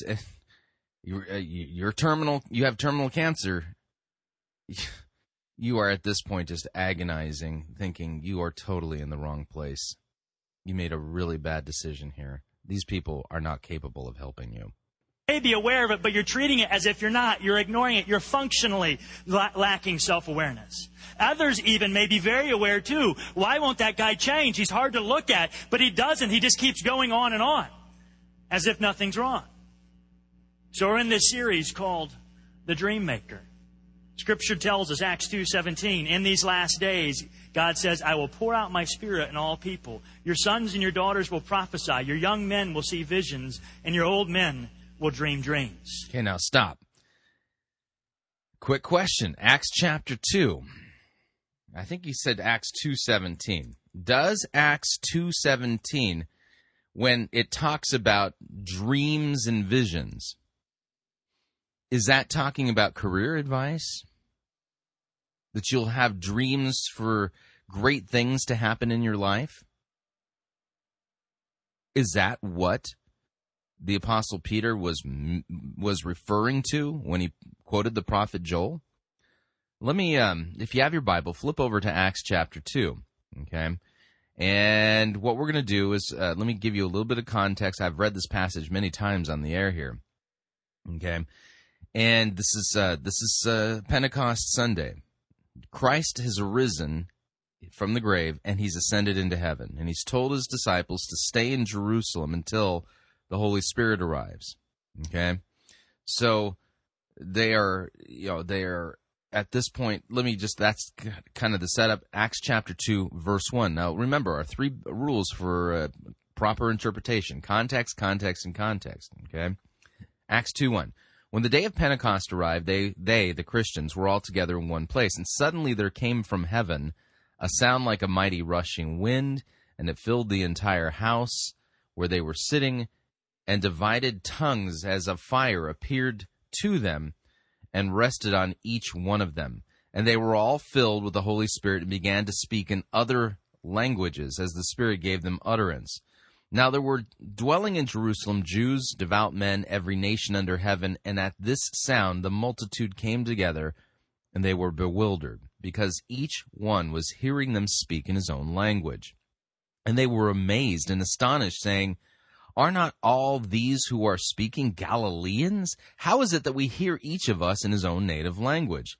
Parthians and Medes, Elamites and residents of Mesopotamia and Judea and Cappadocia, Pontus and Asia, Phrygia, Pamphylia, Egypt and the parts of Libya belonging to Cyrene, and visitors from Rome, both Jews and proselytes, Cretans and Arabians. We hear them telling in our own tongues the mighty works of God." Now, you're sitting there going, "Chris, are you reading the right passage? Because this doesn't have anything to do with career advice or being dissatisfied with your job or having a dream for your life or God having a dream for your life or anything like that." Yeah, I'm, I am reading the right passage. And if you're sitting there going, that what you're reading has nothing to do with what this guy is preaching, um, yeah, that's exactly what you should be thinking. Because what I'm reading in context has nothing to do with what this guy's preaching. What this guy has done is he's taken a verse out of context and is telling you a story about it uh, that isn't even consistent when you put it back in context with what the story around it really is. In other words, this is he's twisting the Bible and making you feel good about yourself and telling you things that will scratch your itching ears, but he's not preaching Scripture correctly. In other words, this is a form of spiritual deception. Let me continue reading. Okay, so we hear them telling in our own tongues the mighty works of God. And all were amazed and they were perplexed, saying to one another, "What does this mean?" But others were mocking and said, "Well, they are filled with new wine." But Peter, standing with the eleven, lifted up his voice and addressed them. "Men of Judea and all of you who dwell in Jerusalem, let this be known to you and give ear to my words. For these people are not drunk, as you suppose, since it is only the third hour of the day. But this is what was uttered through the prophet Joel." Now, Peter, in, under the inspiration of the Holy Spirit, none can d- doubt this, is saying that what these men are hearing, this outpouring of the gift of the Holy Spirit being manifested through people hearing the wonders and mighty works of God in their own language, men of Galilee speaking in languages they've never been trained to speak so that they can proclaim the mighty works of God, that that was what was prophesied by the prophet Joel. Okay, so Joel was prophesying about this day. Okay, this is what Peter said. He says, "And in the last days, it shall be, God declares, that I will pour out my Spirit on all flesh. And your sons and your daughters will prophesy, your young men will see visions, and your old men shall dream dreams." What's the prophecy about? That in the last days, the, the days we're living in, which were really kind of kicked off here at Pentecost, that the Holy Spirit would not be, would not would selectively indwell only prophets, particular people, holy men, or whatever, okay? But that God would pour out his Spirit on all flesh. The dam would break, and the gift of the Holy Spirit would be for everybody. Men, women, children, old, you know, it doesn't matter. Jew, Gentile. And see, the gift of the Holy Spirit now comes through the preaching of the gospel, because those who are regenerated by the preaching of the gospel, by hearing repentance and the forgiveness of sins in Jesus' name, the telling of the story of man's fall into sinfulness, your participation with the devil, inciting with the devil against God, and the good news of Christ dying on the cross for your sins and calling you to repent and be forgiven for your rebellion. Through the preaching of that story, God regenerates lost and dead sinners, and gives them the Holy Spirit as a deposit guaranteeing their inheritance in the kingdom of God. And it's the, the Holy Spirit isn't for a select group of people anymore. The, the Holy Spirit is for everybody. So that's what Joel is saying here. In the last days it shall be that God declares, I will pour out my Spirit on all flesh. Your sons and your daughters shall prophesy. Prophesy. Prophesy is to foretell the mighty works and deeds of God. A lot of people, they don't understand what prophecy is. They think prophecy is, you know, like fortune telling. No, no, no, no, no, no. Prophecy points you to Christ. Prophecy calls people to repent. Prophecy tells wicked sinners to lay down their idols and to be forgiven. Read the prophets, okay? So I will pour out my Spirit on all flesh. Your sons and your daughters shall prophesy. Your young men shall see visions. Your old men shall dream dreams. Even on my male servants and female servants in those days I will pour out my Spirit, and they shall prophesy. And I will show wonders in the heavens above and signs on the earth below, blood and fire and vapor of smoke. The sun shall be turned to darkness, the moon to blood, before the day of the Lord comes, the great and magnificent day. And it shall come to pass that everyone who calls on the name of the Lord shall be saved. So um, uh, Rick Schertz here uh, from Gateway Church is not telling you what this passage really says. This passage does not teach at all that God has a dream and a plan and a purpose for your life, some great and magnificent career advice that if you just make God your life coach, he'll steer you into it. This passage doesn't teach that at all, because the purpose of the outpouring of the Holy Spirit is for people to prophesy and call men and women in all nations to repentance and the forgiveness of sins in Jesus' name. And Joel's prophecy ends with, and it shall come to pass that everyone who calls upon the name of the Lord will be saved. This isn't about career advice. This is about salvation.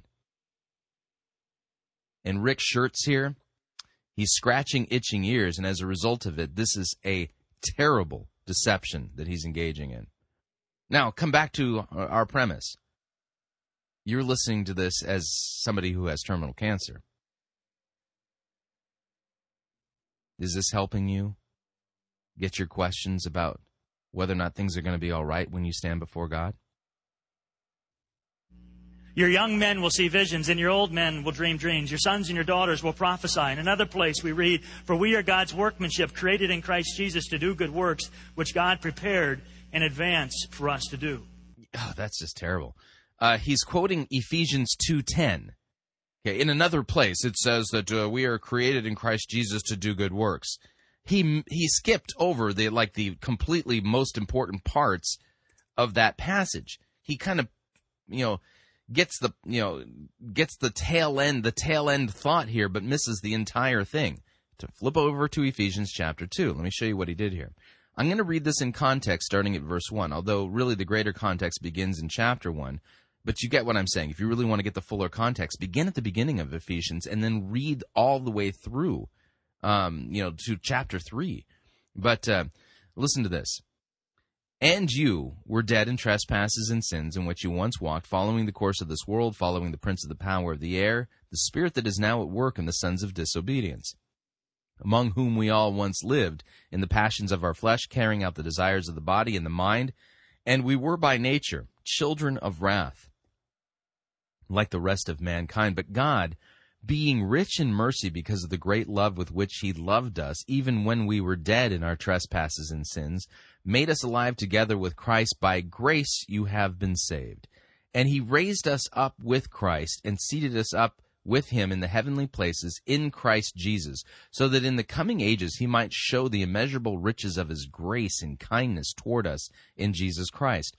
For by grace you have been saved. He's talking to Christians. By grace you have been saved through faith. And this is not your own doing. This is the gift of God. It's not a result of work, so that no one may boast, for we are God's workmanship, created in Christ Jesus for good works, which God prepared beforehand that sh- that we should walk in them. for we are God's workmanship. Now, here's okay, and here's the issue here. This letter was written to Christians. So the we are God's workmanship part, in the way Paul is arguing here, this wouldn't apply to people who are unregenerate.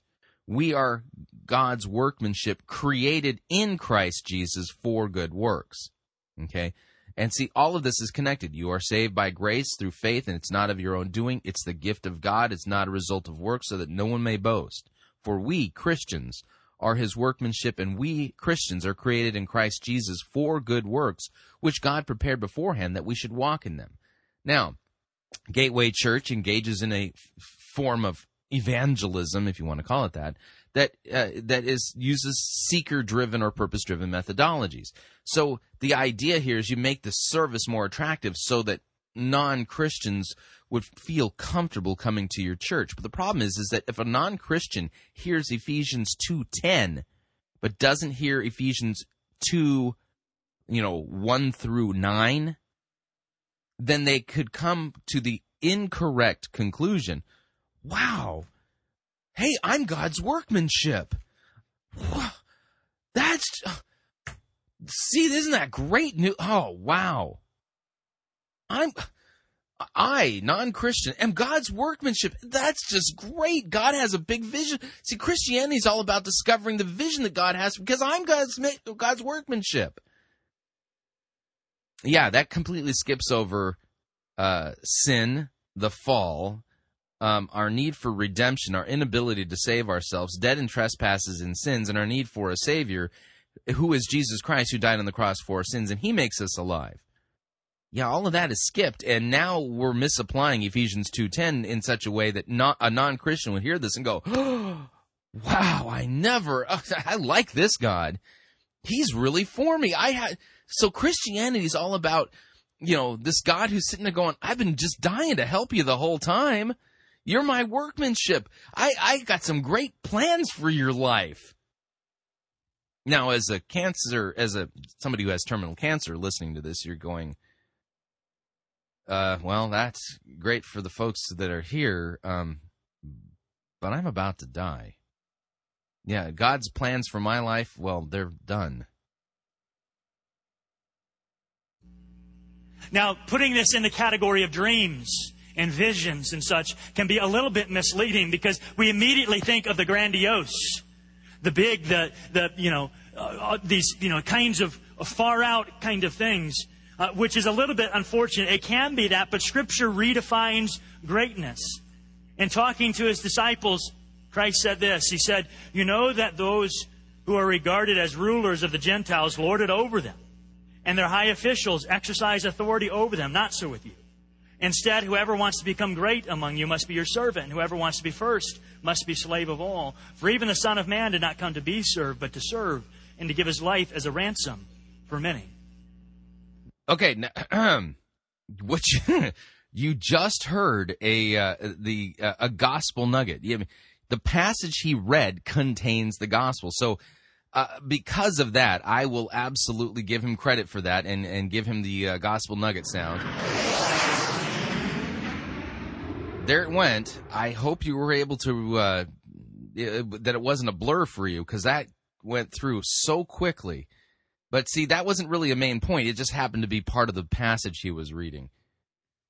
Your life, my life, it can be used to make a difference in the lives of others. It does not have to be self self-absorbed. It- uh, Hitler made a difference, and he was completely self-absorbed. Uh, he, his, his actions sure did make a difference in people's lives. It can be used to, to, to meet needs in this world, and there's a lot of brokenness in this world. There's a lot of hurt in this world. There's a lot of hardship in this world. How about sin? I mean, you talked about Jesus came not to be served, but to serve, and to give his life as a ransom for many. Can you talk about the ransom part? What does that mean?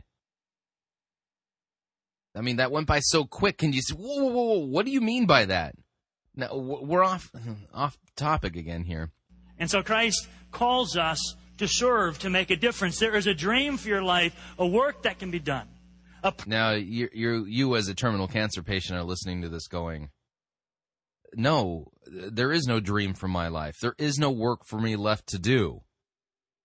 After I leave the service here today, I'll barely have enough energy to stay awake for the rest of the day. I'm going to be dead in less than a week. Purpose that can be served. It's not just a plan, but it's a calling. It's something that you can do. So how do we, how do we see it? You know, what, what do we need? How do we gain awareness in our lives? Or if, if we're aware, how do we gain the courage and the strength to press on and say, I'm going to do that. I'm going to take the risk. I'm going to go for it. I'm not going to be held back by little dreams. I'm not going to be stifled by my limited plans. I'm going to throw myself. I, I, I'm going to, I'm going to give myself to my calling, to what God has prepared for me to do. Well, truth be told, very often, you and I, we need an outside voice. We need someone to come into our life to speak truth. Some, some respected voice, some courageous voice to come into our life and go, are you aware of this? Do, do you see the foolishness in your life? Or do you see what you're missing in your life? Or do you see where you're, you're living by fear instead of by courage? Because maybe we don't see it ourselves. Maybe um, is it possible for a uh, non-Christian, you know, uh, let's say a Muslim, is it possible for a Muslim to live by courage instead of fear? Is it possible for a Buddhist to live by courage instead of fear? Is it possible for a Jew to live by courage instead of fear? How about an atheist? Can atheists uh, seize opportunities, put fear aside, and and take risks? Yeah, this guy's not preaching Christian sanctification at all. This is a message designed to make people feel good about themselves. And what's been lost? The true biblical gospel, repentance and the forgiveness of sins in Jesus' name. In fact, I mean, there it was in the passage he read, but it doesn't really register as anything important. We want you to serve, just like Jesus served. But how did Jesus serve? Can you explain that, please? People were blinded to it, and we're just keeping going as if nothing is wrong, but something is wrong, something is off, something isn't quite right. We need that voice in our life to speak truth to us. You've got some food stuck between your teeth, or before you go to class, you've got something hanging out of your back there. Or don't, don't go yet. Don't go to her house. Your breath, you need a mint. If somebody would just say something. Let's go to Michael again. And hear what happened in his life. Please, yeah. I mean, th- this is testimony time here at Gateway Church. So when I finally met my life coach, he absolutely changed my paradigm of uh, a plan versus a calling. We work hard to create a plan. We pour our life into a plan. We sacrifice everything for a plan.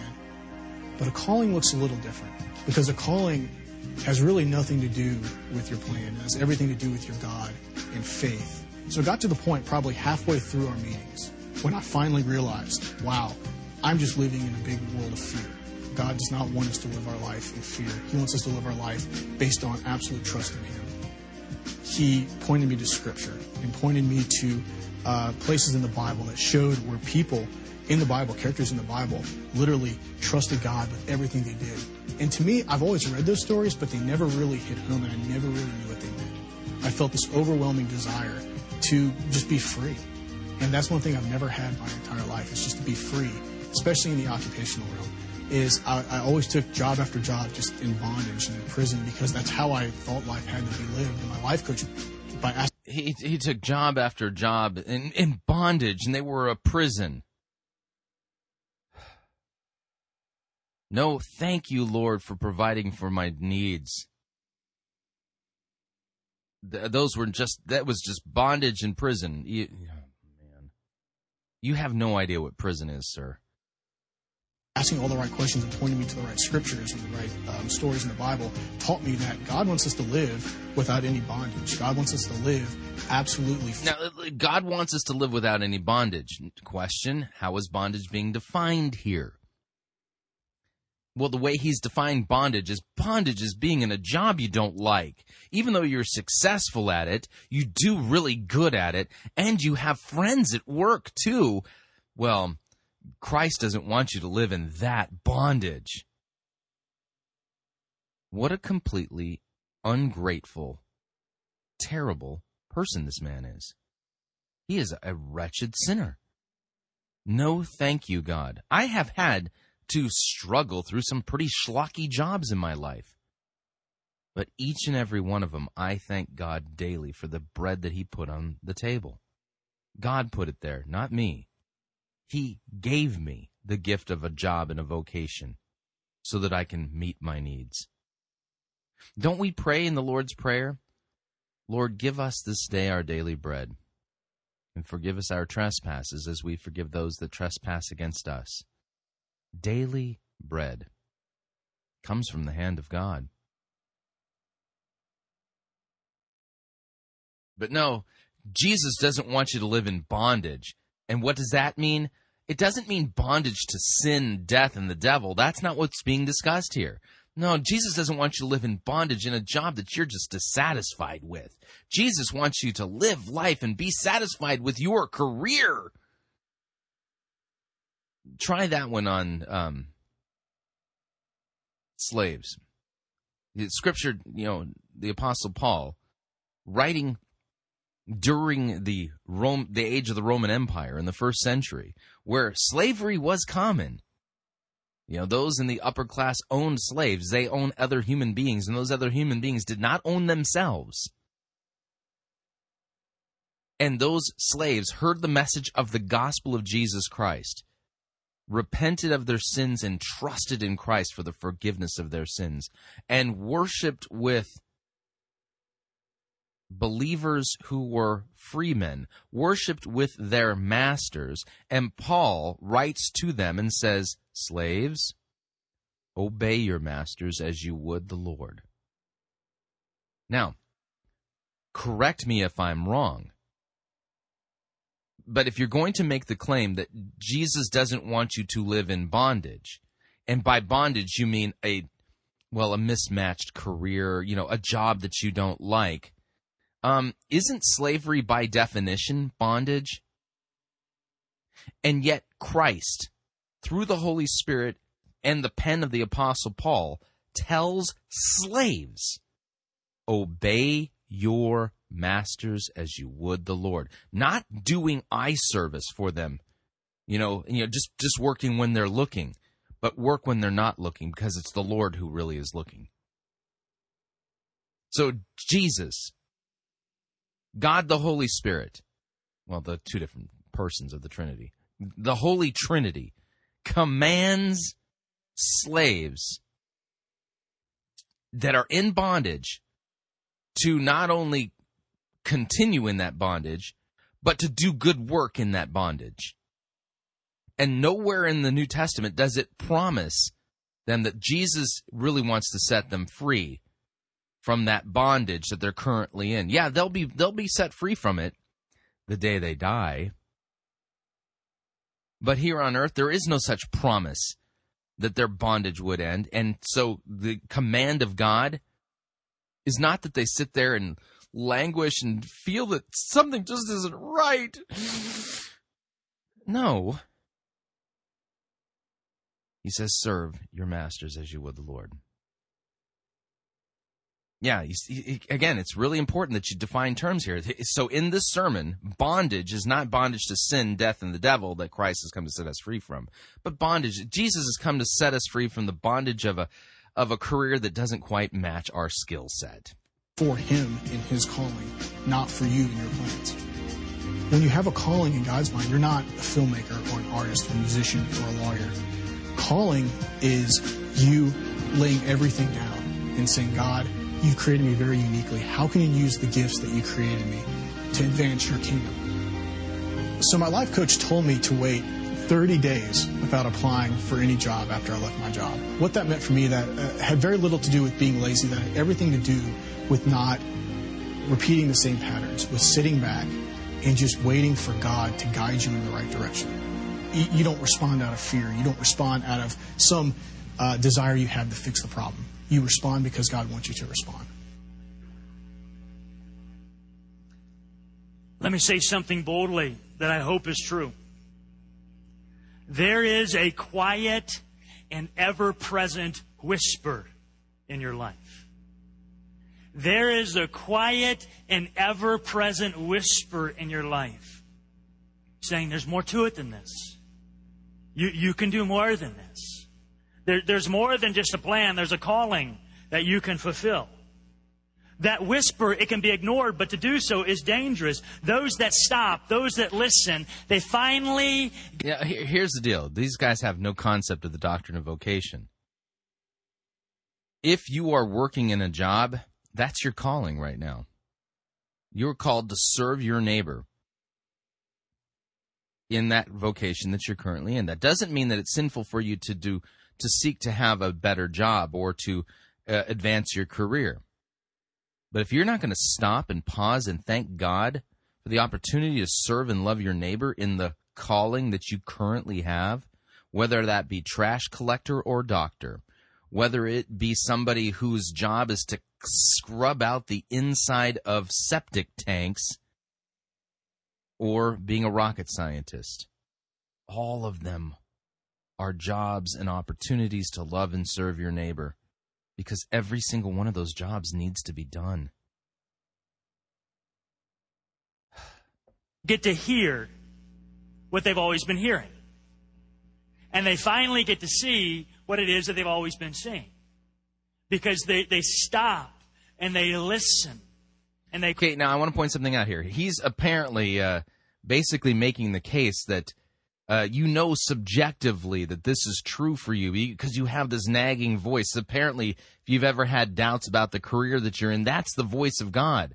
Why is he uh, arguing it this way? The answer is actually pretty simple. The reason why he's arguing it this way and presenting it this way is because what he's teaching is not taught in the Scriptures. So he needs another source. You know, he needs another uh, river, so to speak, of revelation that he can tap into to justify this teaching because it's not taught in the Bible. And so he's teaching you to go inward, to apparently hear God's voice directly uh, in order to substantiate this teaching because this teaching is not taught in the Bible. This is the quintessential strategy of, of um, Satan, by the way. Yeah, God's word doesn't teach this. This is not Christian doctrine.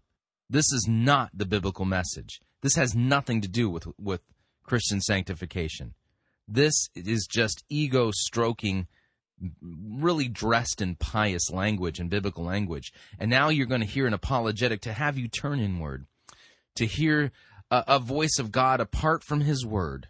You'll hear lip service to the Word of God. No, don't uh, don't worry. He'll he'll he'll he'll be sure to circle back to, you know, tie God's Word into it. But at this point, this now becomes a uh, a lesson in pure subjectivity in order to justify the message that he's preaching, because this one ain't taught in the Bible. Quiet themselves so they can hear that quiet voice. They've been running and running and running. They've run up hills and down hills, and they've run so hard that they forget why it is that they're running, but they just keep going until finally they stop. Scripture tells the story of Elijah. Elijah was literally running for his life. Scripture tells us in First Kings, he was afraid, and he arose and ran for his life. Okay, now... notice he's not telling you what Elijah was afraid of. Let me give you a little bit of context, okay? Thumbnail sketch, okay? God raises up the prophet Elijah, okay? At that time in Israel, the uh, the king and queen were Ahab and Jezebel, okay? Two uh, two figures you cannot find in history that more that, that, that reflect more the idea of Antichrist than those two. I mean... Jezebel, uh, Jezebel is really her name. Um, she's named after, in part, the uh, the false deity Baal. I mean, she was uh, her father was a priest to Baal. I mean, she uh, basically set out on a campaign to eradicate, to destroy, to decimate, to to basically, you know, expunge all belief in Yahweh, in in her kingdom. And what happens is is that this causes a, a colossal collision between Yahweh and Baal. And so Yahweh raises up the prophet Elijah, and uh, basically says, listen, here's the deal. You let the let the people of Israel know, you let Jezebel and Ahab know that it will not rain until you say it's going to rain. Okay? And you're thinking, well, why why is that so important? Well, because the the, the myth regarding Baal has to do with rain. It has to do with the fact that he is the God of the skies, that he's the one who who brings the rain. So Yahweh demonstrates his authority over Baal, who isn't even a real God. He's not there. Um, and shows the people of Israel who's really in charge of the rain. Not Baal, but Yahweh. And so it doesn't rain for a long period of time, and it creates a famine in the land. Okay? You know, and so I, so Elijah, he ends up, you know, leaving Israel for some time and then coming back. And upon his return, um, he basically calls for a showdown between him, the lone prophet of God, and all of the prophets of Baal and I think Asherah at, at uh, Mount Carmel. Okay, and you're you're all familiar with the story. Okay, so what happens is is that at Mount Carmel, Elijah and the prophets of Baal have a basically a duel to the death, and the the the duel goes like this: you you prophets of Baal and Asherah, you prepare a sacrifice and you call on your gods. And I will prepare a sacrifice, and I will call on Yahweh. The God who answers by fire, he is the true God. Okay? That's duel to the death. So whichever God answers, that's the true God. We're talking about objective evidence, baby. So what happens is is that, well, the prophets of Baal and Asherah, you know, they, you know, they call on Baal for a long time and try to get his attention.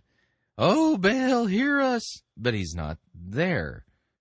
The, the, the saying, the lights are on, but no one's home, that that's would be generous because there's no lights and there's no home. Baal is a figment of human imagination. So Elijah, partway through the day, starts taunting them and mocking them. Shout louder. Maybe he's away on a journey. Maybe he's on the toilet.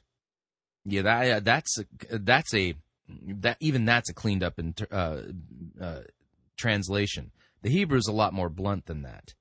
Okay, it describes what Baal is doing in, in graphic detail, but the gist of it is is that maybe Baal's on the toilet, and so they cut themselves and go into a frenzy, and well, Baal doesn't answer. So then, Elijah prepares the sacrifice and tells the people to go and get, you know, jars of water, and they he builds a trench around his sacrifice and completely just drenches it in water to show that, hey, this is, you know, there's more going on here. And then he prays, and God answers his prayer and sends fire from heaven that consumes his sacrifice and even licks up the water. And at that point, the people of Israel go, Yahweh is God. And what happens to the prophets of Baal and Asherah that are there at Mount Carmel is that they are taken uh, down to a valley, and they are all slaughtered, which was exactly the punishment for false prophets laid down in God's law. You don't like it? Tough. That's what their sin earned them. So when Jezebel hears what happens, when she's told the report of what happened at Mount Carmel, she didn't repent and go, oh, my goodness, Baal's a false god.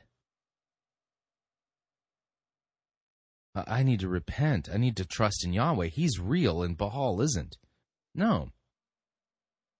In her hardened heart, in her hatred and rebellion towards the one true God, even that didn't bring her to her knees in repentance. Instead, she basically says, if I don't make you like one of those prophets that you had murdered, they weren't murdered, but had killed Elijah, then, you know, may the, may the gods deal with me, be it ever so severely. So basically, she breathes out murderous threats against Elijah for what happened. And so Elijah, at this point, is fearful for his life, and he splits town. And where does he go? He goes to Mount Horeb, which, uh, which by the way, the other name for it is Mount Sinai. So he goes to Mount Sinai, where the Ten Commandments were given, the mountain of the Lord.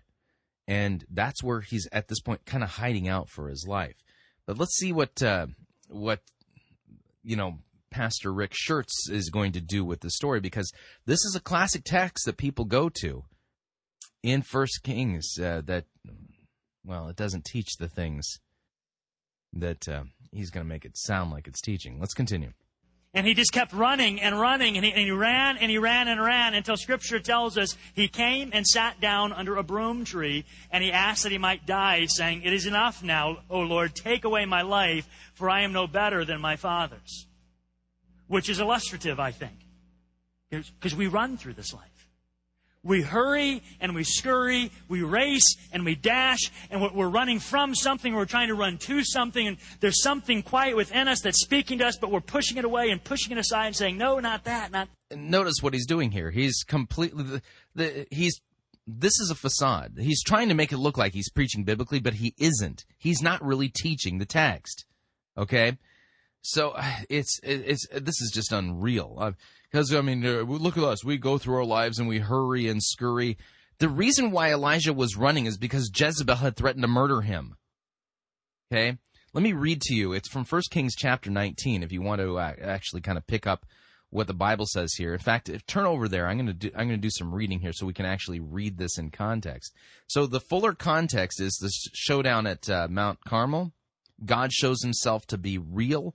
Yahweh shows himself to be real, and, and Baal to be a false god. Prophets of Baal are, are slaughtered. And Jezebel, here's what happens here. Uh, First Kings nineteen one, Ahab told Jezebel all that Elijah had done and how he had killed all the prophets with the sword. Then Jezebel sent a messenger to Elijah saying, "So may the gods do to me and more also if I don't make your life as the life of one of them by this time tomorrow." So then Elijah was afraid, and he arose and ran for his life. He's a fugitive. He's he's. If there was television back then, Elijah would have appeared on Israel's Most Wanted. He's a fugitive. So he came to Beersheba, which belongs to Judah, and he left his servant there. But he himself went a day's journey into the wilderness and came and sat down under a broom tree. And he asked that he might die, saying, "It's enough now, O Lord, take away my life, for I am no better than my father's." And he lay down and he slept under the broom, uh, broom tree, and behold, an angel touched him and said to him, "Arise and eat." And he looked, and behold, um, there was at his head a cake of bread on hot stones and a jar of water, and he ate and drank and lay down again. The angel of the Lord came a second time and touched him and said, "Arise and eat, for the journey is too great for you." So God is te- is is assisting Elijah here. And he arose and ate and drank, and he went in the strength of that of that food for forty days and forty na- nights to Mount Ho- to Horeb, the mountain of God. Okay, so that's what's going on here. Okay, he's a fugitive, and so he goes to Mount Horeb, which is Sinai. So there he came to a cave and lodged in it. And behold, the word of the Lord came to him, and he and said to him, "What are you doing here, Elijah?" He said, "I've been very jealous for the Lord, the God of hosts. For the people of Israel have forsaken your covenant, thrown down your altars, and killed your prophets with the sword. And I, even I only, am, am left, and, and they seek my life to take it away." That's why he's there. They're, they're, they want to kill him. He's been jealous for the Lord because the people of Israel have forsaken the Lord. And he's fearful for his life.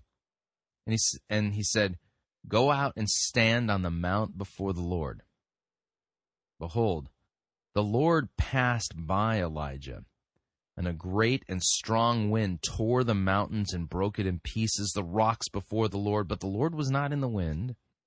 And after the wind, an earthquake. But the Lord was not in the earthquake. And after the earthquake, a fire. But the Lord was not in the fire. And after the fire, the sound of a low whisper. And when Elijah heard it, he wrapped his face in his cloak, and he went out and stood at the entrance of the cave. And behold, there came a voice to him and said, "What are you doing here, Elijah?" He, he said, "I have been very jealous for the Lord, the God of hosts, for the people of Israel have forsaken your covenant, thrown down your altars, killed your prophets with the sword, and I, even I, am, am left only, and they seek my life to take it away." So at this point, basically what's going on is God's asking him why he's here. And Elijah, they're, they're, the reason I'm here is because they're seeking my life, and I'm the only prophet of the Lord left. Okay?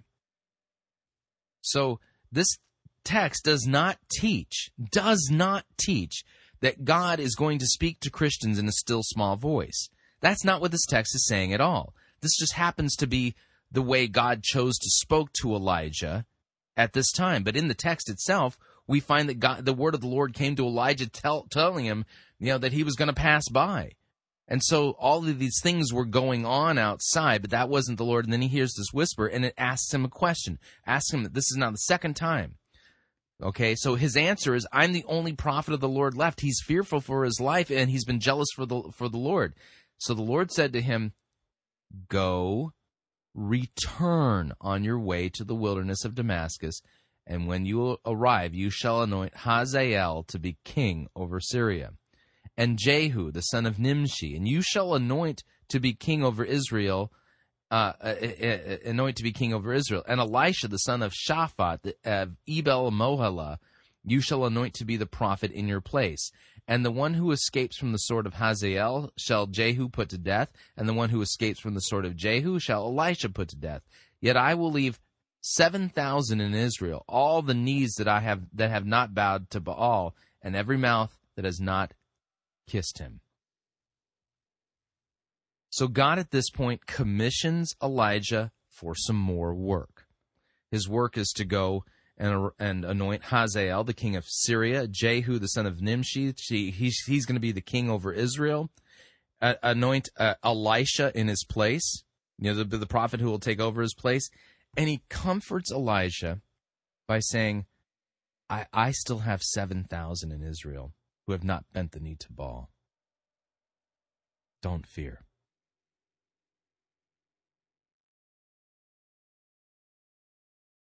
You can trust God.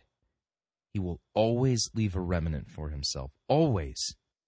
Because it says that the gates of hell will not prevail against the church.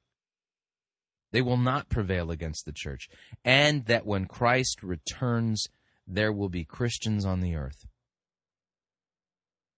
So, when you read the story in context, it is not teaching that God's going to speak to you in a still, small, subjective voice inside your inner soul. It doesn't say that, because even the voice that Elijah heard, the, the, the whisper, was outside of him, not inside of him. And it's this wonderful, wonderful story of comfort. God kept a remnant for himself, and even though Elijah rightfully feared for his life, God was going to protect him, and furthermore, God was going to keep his name alive. He wasn't going to let faith be extinguished from the earth. There were seven thousand in Israel that God knew who had not bent the knee to Baal. Doesn't sound like a lot, does it? Doesn't sound like a lot. But God knew what he was doing, and he commissioned Elijah for some more work. That's, that voice, that, that whisper was not inside of Elijah. He heard it with his ears. Hmm. Yeah, now let's see what um, Rick Schertz is going to do with this. See if what he's doing uh, makes any sense in light of what we just read in context. And then again, keep in mind, you are listening to the sermon as if you have less than a week to live. You've been diagnosed with terminal cancer, and you have less than a week to live. You will not make it to next Sunday. See if this sermon helps you. That, and we just keep running because we want to bury that thing that was in, within us, because we love it and we hate it. We want to do it and we don't want to do it. We're, we're scared of it, but we must do it. But so we, we don't quite know what to do with it, so we push it away and, and we run. Scripture tells us that God then strengthened Elijah, and that Elijah then went to Uh, Horeb, the Mount of God it's called. And it's on the mountain that Elijah, no longer running, sought the voice of God. Listen to how it came, though. First Kings nineteen. A great and strong wind tore the mountains and broke in pieces the rocks before the Lord. The Lord was not in the wind. And after the wind, an earthquake, but the Lord was not in the earthquake. And after the earthquake, a fire, but the Lord was not in the fire. And after the fire, the sound of a low whisper. When Elijah heard it, he wrapped his face and a cloak, and went out and stood at the entrance of the cave. And behold, there came a voice to him and said, what are you doing here, Elijah? Elijah runs, and he runs, and he runs, and finally he stops, and he listens, and he's listening for the voice of God. But the voice of God was not in the wind, and the voice of God was not in the earthquake, and the voice of God was not in the fire. The voice of God came in a whisper, a quiet whisper that we hear but don't hear. That we, we're... we're that no, he heard it. It was a quiet whisper, and he heard it with his ears. It wasn't a whisper that he heard but didn't hear. That's stupid. Because in the whisper, God revealed things to him and commissioned him for some more work. It's ever-present, but we, we kind of push it away. Isaiah tells us this. Listen to this carefully, Isaiah thirty. Your ears shall... Yeah, this is a complete deception. He's basically teaching you that this passage regarding Elijah's story is teaching you that God wants to speak inside of you, and you can, it's this whisper that you hear but don't de- hear. It's that kind of, that voice on the wind that you can't just quite make out. This is not normative for us, and no, he's not telling you the truth regarding here. He's deceiving you. Self-deception, teaching you to look for God's voice where God's voice is not promised to be. I hear a word behind you saying, this is the way, walk in it, when you turn to the right or when you turn to the left.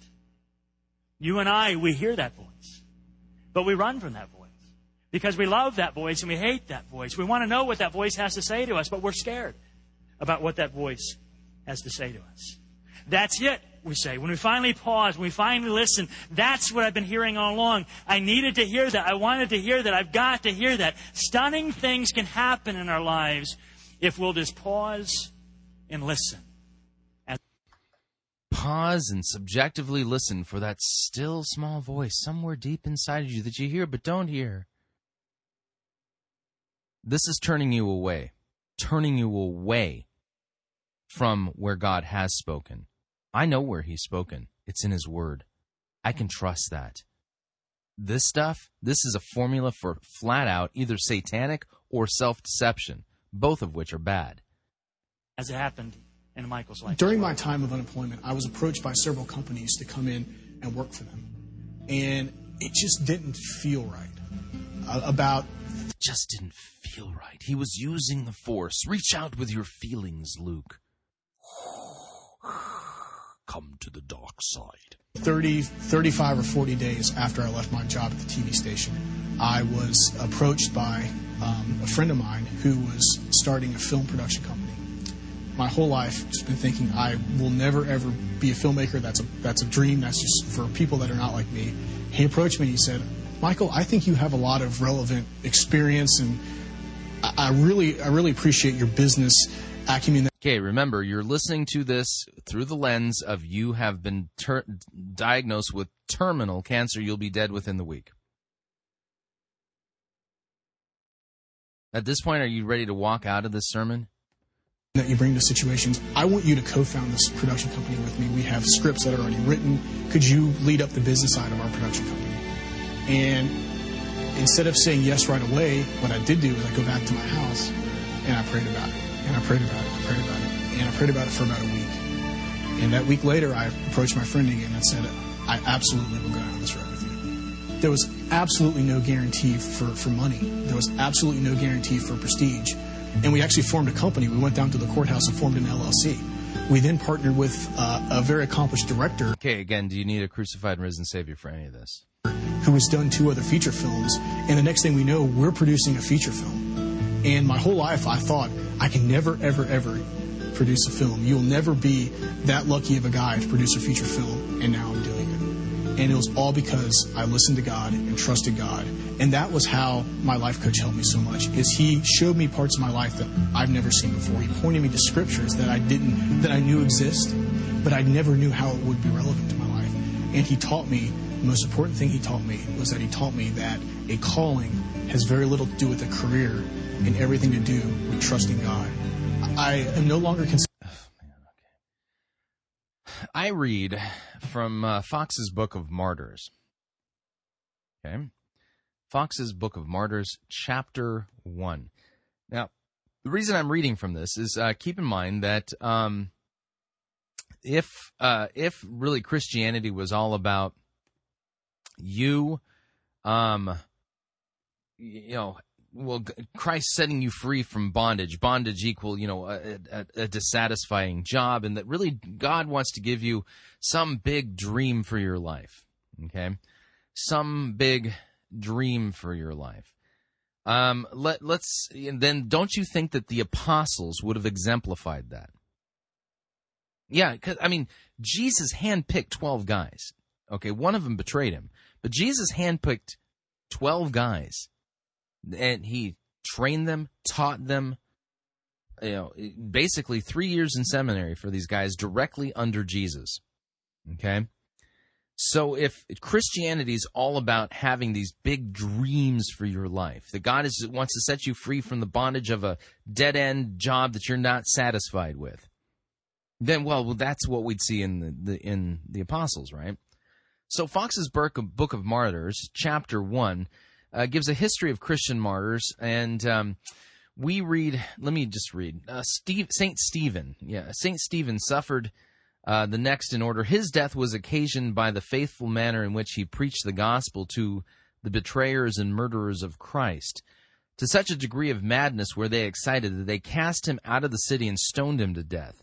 The time when he suffered is generally supposed to have been at the Passover, which succeed, uh, succeeded to that of our Lord's crucifixion and to the era of his ascension in the following spring. Upon this, a great persecution was raised against all who professed their belief in Christ as the Messiah or as a prophet. We are immediately told by Saint Luke that there was a great persecution against the church which was at Jerusalem, and that they were all scattered abroad throughout the regions of Judea and Samaria, except for the apostles.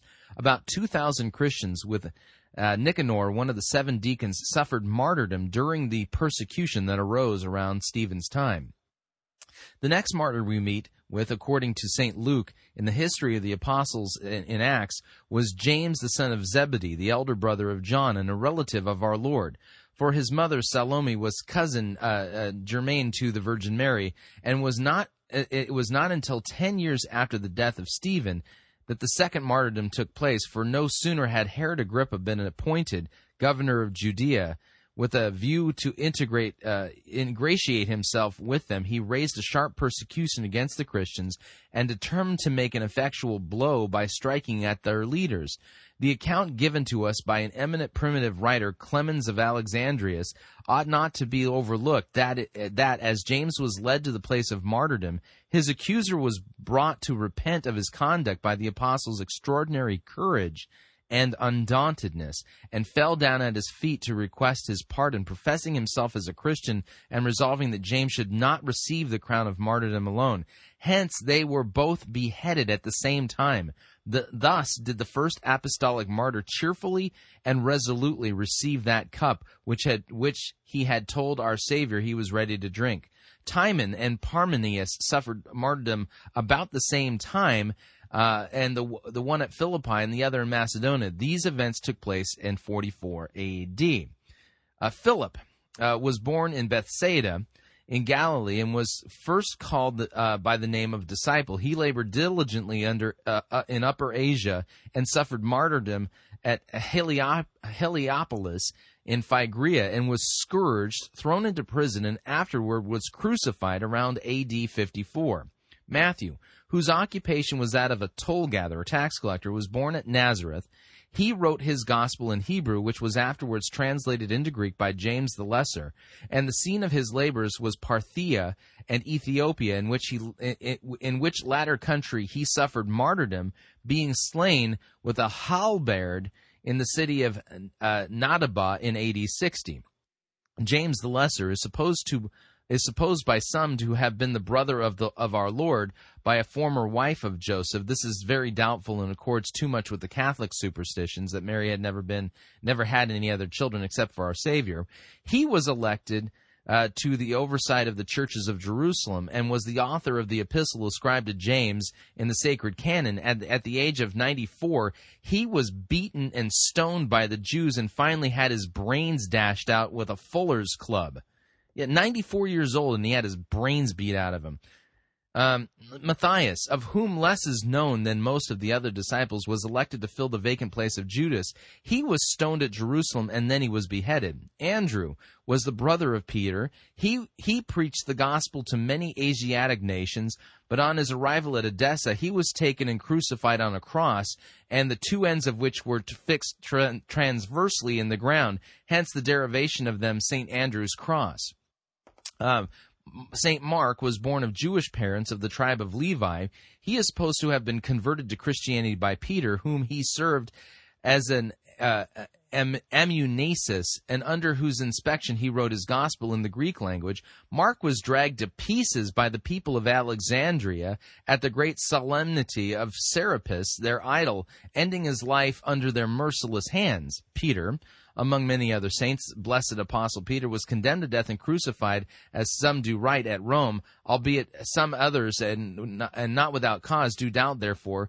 Hegesippus uh, saith that Nero sought, mat, uh, sought matter against Peter to put him to death, which when people, uh, which when the people perceived, they entreated Peter with much ado that he would fly the city. Peter, through their importunity, at length persuaded, prepared himself to avoid, but coming to the gate, he saw the Lord Jesus Christ come to meet him, to whom he, uh, to whom he, worshiping, said, "Lord, whither dost thou go?" To whom he answered and say, "I am come again to be crucified." By this Peter, perceiving his suffering to be understood, returned into the city. Jerome says that he was crucified, his head being down under his feet upward, himself so requiring, because he was, he said, unworthy to be crucified after the same manner as the Lord was. Paul, Paul the apostle, who before Paul uh, before was called Saul, after his great travail and unspeakable labors in promoting the gospel of Christ, suffered also in the first persecution of Nero. Abdias declared that uh, under his execution, Nero went uh, sent two of his esquires, Ferga and Parthamius, to bring him word of his death. They, coming to Paul, instructing the people, desired him to pray for them that they might believe, who told them that shortly after they should be uh, should believe and be baptized at, at, at his prayer's sepulchre. And done, the soldiers came and led him out of the city to a place of execution, where he, after his prayers made, uh, gave his neck to the sword. Jude, the brother of James, was commonly called Thaddeus. He was crucified at Edessa in A D seventy-two. Bartholomew preached in several countries, and having translated the Gospel of Matthew into the language of Is- India, he propagated it in that country. He was at length cruelly beaten and then crucified by the impatient idolaters. Thomas, called Didymus, preached the gospel in Parthia and India, where, exciting the rage of the pagan priests, he was martyred by being thrust through with a spear. Luke, the evangelist, was the author of the gospel which goes under his name. He traveled with Paul through various countries and is supposed to have been hanged on an olive tree by the idolatrous priests of Greece. Simon, surnamed Zelotes, Simon the Zealot, preached the gospel in uh, Martyr, uh, Mauritania, Africa, and even in Britain, in which later country he was crucified in A D seventy-four. John, the beloved disciple, was uh, brother to James the Great. The churches of Smyrna, Pergamus, Sardis, Philadelphia, Laodicea, and Thyatira were founded by him. From Ephesus, he was ordered to be sent to Rome, where it is affirmed that he was cast into a cauldron of boiling oil. He escaped that death by miracle without injury. Domitian afterwards banished him to the Isle of Patmos, where he wrote the book of Revelation. Nerva, the successor of, Dom, uh, of Domitian, recalled him, and he was the only apostle who escaped a violent death. Barnabas was of Cyprus, but of Jewish descent. His death is supposed to have taken place about A D seventy-three, and yet, notwithstanding all of these continual persecutions and horrible punishments, the church daily increased, deeply rooted in the doctrine of the apostles and the men of, of, of, of apostolic teaching, and watered plenteously with the blood of the saints. So all these guys that are out there who are preaching that God has this fantastic plan for your life, um... where did that play out again in the lives of the apostles? All of them, with the exception of John, were martyred horribly. And the, the in fact, the church grew, as, well, Fox puts it here, uh, was watered by the blood of the saints. The church was watered by the blood of the saints. yeah, I, I'm not hearing this apost- I'm not hearing sound biblical apostolic doctrine at this point. I'm hearing egos being stroked and a false gospel being proclaimed, one that makes people feel really good about themselves because God wants them to have a fulfilling career, great plans for their life. I'm sure the Apostle Peter would have loved to have worked on a on a feature-length movie. Consistently meeting with my life coach. Uh, I see him quite a bit. We're great friends. But my real-life coach is who he pointed to me to in the first place. It's God and it's the Word. Whenever I have doubts, whenever I have uh, challenges, whenever I'm like, ah, God, did you, do you really want me to go down this path? Did I make the right decision? I always go back to him and he always affirms it. And that... Is- so remember, you're, you're listening to this sermon as somebody who has been ter- uh, diagnosed with cancer. You'll be dead within the week. Do you need a life coach? No, at this point, you need a death coach. Is my real life coach, because I know he always holds the mirror in front of my life. He always points me to the relevant scriptures, and he shows me over and over again the value and the benefits of trusting him. And that made all the difference in the world. When you open up your ears and you listen to what God has to say, he'll tell you things you had no idea he could even tell you. If you open up your ears, not open up your Bible, if you open up your ears, God will tell you things you never even knew were possible. Wow, what a great God. Th- that's not the biblical God. God absolutely guided me. What's it going to take to shed our foolishness? To get- uh, what's it going to take to shed our foolishness? Apparently, you need to repent of uh, working in a job you don't like. Gain self-awareness. To, to become aware of what we've been aware of all along, but kind of ignored, kind of stuffed, kind of pushed away. What is it going to take for us to become aware of that? Well, we need a voice in our life. Someone to speak into our life, to... to What about a Savior? To, to show us what's going on in our life so we can see what we've been seeing all along. Now, uh, this message is about God being our life coach, and next week John is going to... God being our life... Where does the Bible teach that God is our life coach? Where does God ever present himself as such? Talk to us about surrounding ourselves with what we're calling our personal board of directors, and I hope you hear some tension in that. I hope you hear the vertical between you and God and the horizontal between you and others. Because the reality is God uses people to speak into our lives, but God is our ultimate life coach. Listen carefully to these couple passages. Matthew twenty-eight. God is our King. He's our great God and Savior.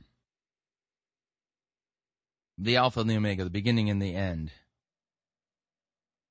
And now... He's your life coach. Yeah, I don't see any scriptures that talk about that. In fact, I think this really robs God of his true glory and who he has revealed himself to be. Because really, coaches kind of, you know, they're they're they they they're behind the scenes guys who help people achieve greatness so that they can have their moment of glory. I don't see Christianity teaching that at all. Because it says that in the future, every knee will bow and every tongue confess that Jesus Christ is Lord, to the glory of God the Father. Jesus is, you're not Rocky. Let's, let me put it this way. You're not Rocky and Jesus isn't Mick. Come on, Rock. You got to get it. No, that's not Jesus. This is just an abomination. Because God is robbed of his true glory and who he's truly revealed himself to be. And he takes on basically a cameo role in your life, coaching you to your greatest glory. Hmm. Excuse me, twenty-three, verses eight through ten. But you are not to be called rabbi, Christ said. For you have only one master, and you are all brothers. And do not call anyone on earth father, for you have one father, and he is in heaven. Nor are you to be called teacher, for you have one teacher, the Christ. Or you have one life coach, God himself. The the scripture does not say anything about a life coach. It, it, uh, backing it up, I want to see what he's talking about. Hang on a second here. God uses people to speak into our lives, but God is our ultimate life coach. Listen carefully to these couple passages. Matthew twenty-eight, excuse me, twenty-three, verses eight through ten. Matthew twenty. I don't know any. Apparently, he's making it look like uh, Matthew uh, gives us. I'm going to have to look this up in the uh, in the Message paraphrase. Um, but apparently Matthew twenty-three teaches us that God's our life coach. Matthew twenty-three. Okay, the Message. I I don't own this. It's on the internet. Just I can never pay pay money to this thing. Okay, let's see. Um, well, here it is in the Message. Don't let people do that to you. Put on uh, put on a pedestal like that. You are you have a single teacher. You are all classmates. Do not set people up as experts over your life, letting them tell you what to do. Save that authority for God. Let him tell you what to do. No one else should carry the title of father. You have only one father, and he's in heaven. And don't let people maneuver you into taking charge of them. There is only one life leader for you and them, and that's Christ. Let me read it in a good translation. I got to purge my mind of that. Oh, man. Just drives me crazy when people twist the Bible like this. All right, let's see here. Um, okay. Uh, twenty-three. Uh, would.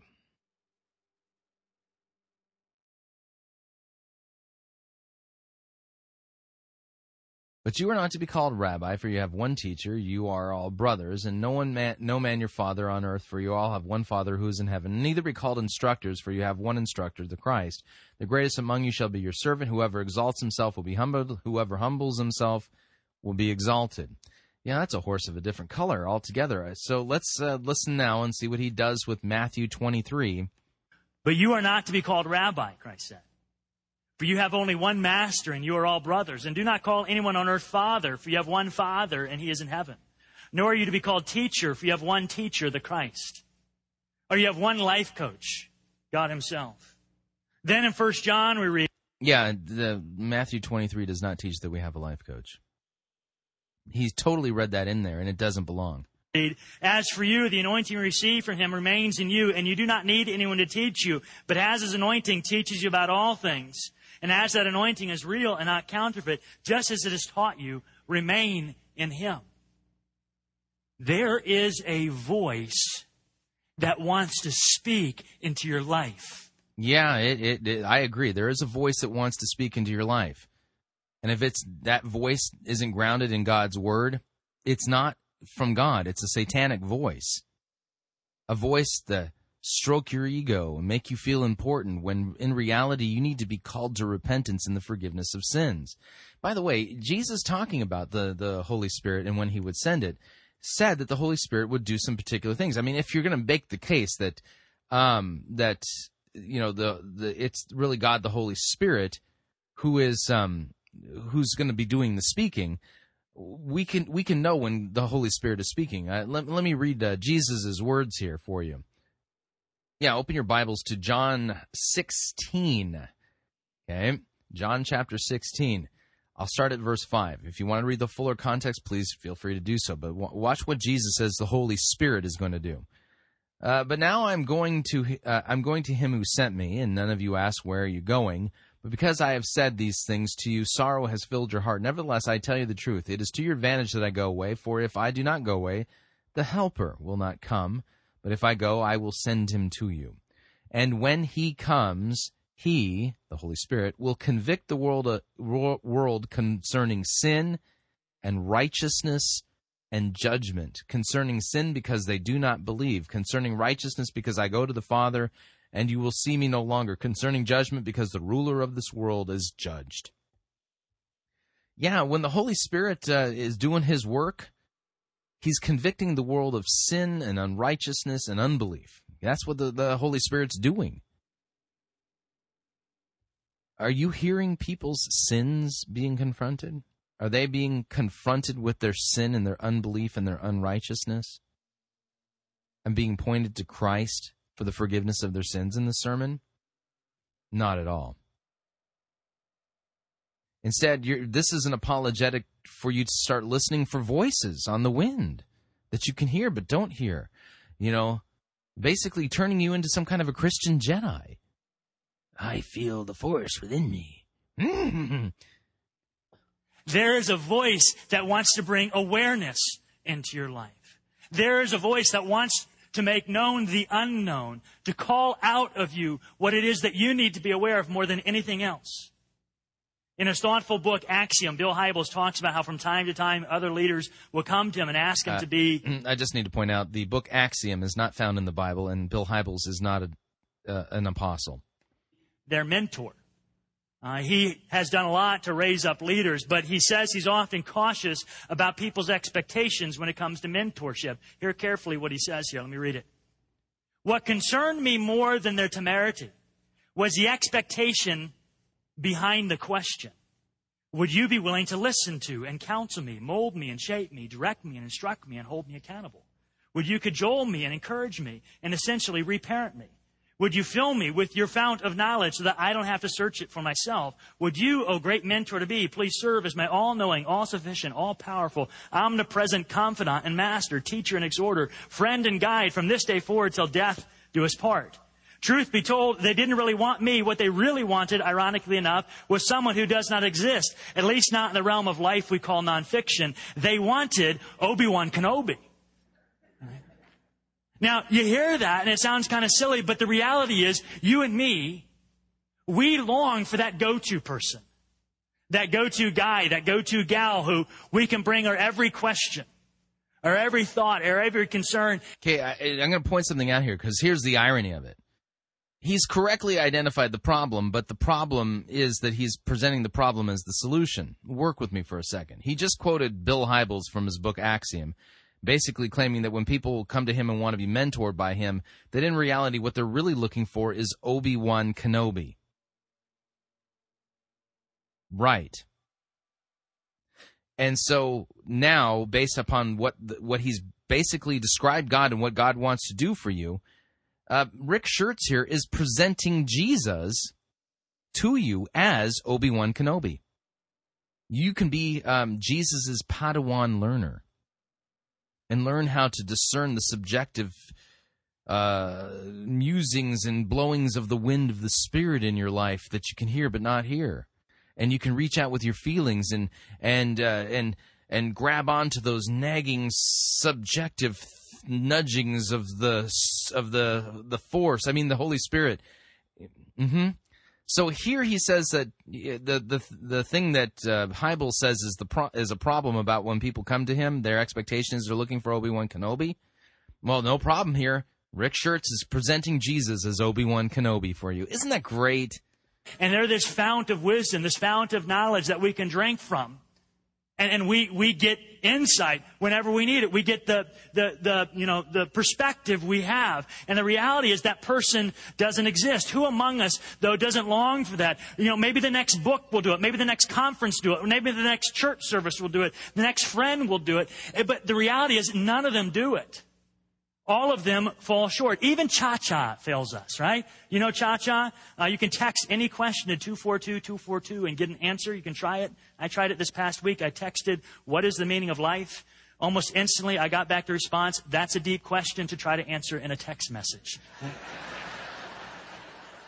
You know, it, cha-cha can't be God. As we just read, you have one teacher, the Christ. And in First John, his anointing teaches you. God teaches, God whispers, God leads, God speaks. God wants and God is willing to be your life coach. God- Again, which Bible passage actually clearly teaches that God wants to be your life coach? To help you achieve the great, big, earth-shattering, life-changing, make a difference in the world dream. God's willing to speak into your life. We can spend our lives rifling through one book. He's willing. Yes, he got, he's willing. He, yes, he, God's willing to take you on as a Padawan learner and to speak into your life. Well, what do I got to do then? Yeah, here's the hook. Here comes the law. Book after another, one conference after another, one church service after another, and we can miss pausing and just listening for the voice of God in our lives. We have available to us the Spirit of God. But hold that thought, because you can take that and be a little out of balance with it. The reality is there's a lot of projecting that goes on. God told me this, God told me that. And, and I hear that sometimes, and I, I hear what supposed... Yeah, but what you're basically teaching people to do is to, you know, exercise their feeler muscle to figure out what God is saying. If you want, you want to hear what God has said, read the Bible. Have somebody read it to you if you want to hear what God has said. Supposedly God told someone, I'm thinking, I'm not so certain that God told you that. And so we, we need to listen into Scripture and into our lives and, and into reality and go, okay, how do we hear and how do we discern the voice of God in our lives? We just heard Michael go on and on about his human life coach. What's Scripture saying when it says all we need is the Holy Spirit? Well, let's complement that thought with this. First Corinthians twelve twenty-seven says, you are the body of Christ, and each one of you is part of it. Notice he's not reading any verses in context. Just one verse here, one verse there, and weaving together a story with them. You know what this is? When I was, again, when you take verses out of context and then weave a story about them, this reminds me of a program I used to watch when I was a kid. Now, I grew up in the seventies and the eighties, and um, yeah, that's right, just, just right after Noah got off the ark. But uh, anyway, uh, when I when I was a kid, there was a television program called The Liars Club, okay? And the, and what the premise behind The Liars Club was that th- what they did is they had these bizarre objects, and they had celebrity guests on the program who were members of The Liars Club. And so what would happen is is that they would they, they would take an object, remove it from its context so you may not be familiar with it, and then pass it around to the four celebrity guest uh guests on the program, and each of them would tell a story about this object and try to convince you uh, what it was used for. And so because it was removed from its context, you weren't able to see where it came from. The stories they w- w- would weave about it were bizarre. Sometimes were just outright bizarre. Uh, but the idea is one of them was telling the truth, and then the other three were lying, and you had to bet money to figure out which, you know, and and guess which one was telling the truth and which one was lying. That's how this all worked out. And so, um, in fact, that's what's happening when you rip these verses out of context. This you are engaging in the same technique that was used on the, on the Liars Club. You rip it out of its context and then tell a story about it to make it say something that it, it really doesn't say. When you put it back in its context, you realize, oh my, that's not what it says. Here, let me. Here, I I, I dug up a previous installment of the Liars Club. Uh, so that you can kind of hear how this works. Uh, uh, this is from the seventies. Listen in. Let me tell you how we play it. Those four innocent-looking faces and smiling mouths over there are going to tell you terrible fibs. You have to figure out which one is fibbing and which one is telling the truth. It's not easy. It's pretty tough, as a matter of fact. We'll give you one hundred dollars to start the game. You can bet that one hundred dollars every time you get a chance to bet. This is round one. We make the odds one to one. Means we pay off your bet at even money. You ready? Okay, make a whole bunch of money. Oh, I have the first thing right here. Just slipped my mind. I'll show it to the folks at home. Okay, now what he's holding up in his hand is a yellow triangular piece of plastic. That's what he's holding up in his hands. I, I wish you could see it, but you can't. And uh, it's it's about the size of a human hand. It's it may be a little bit smaller than that.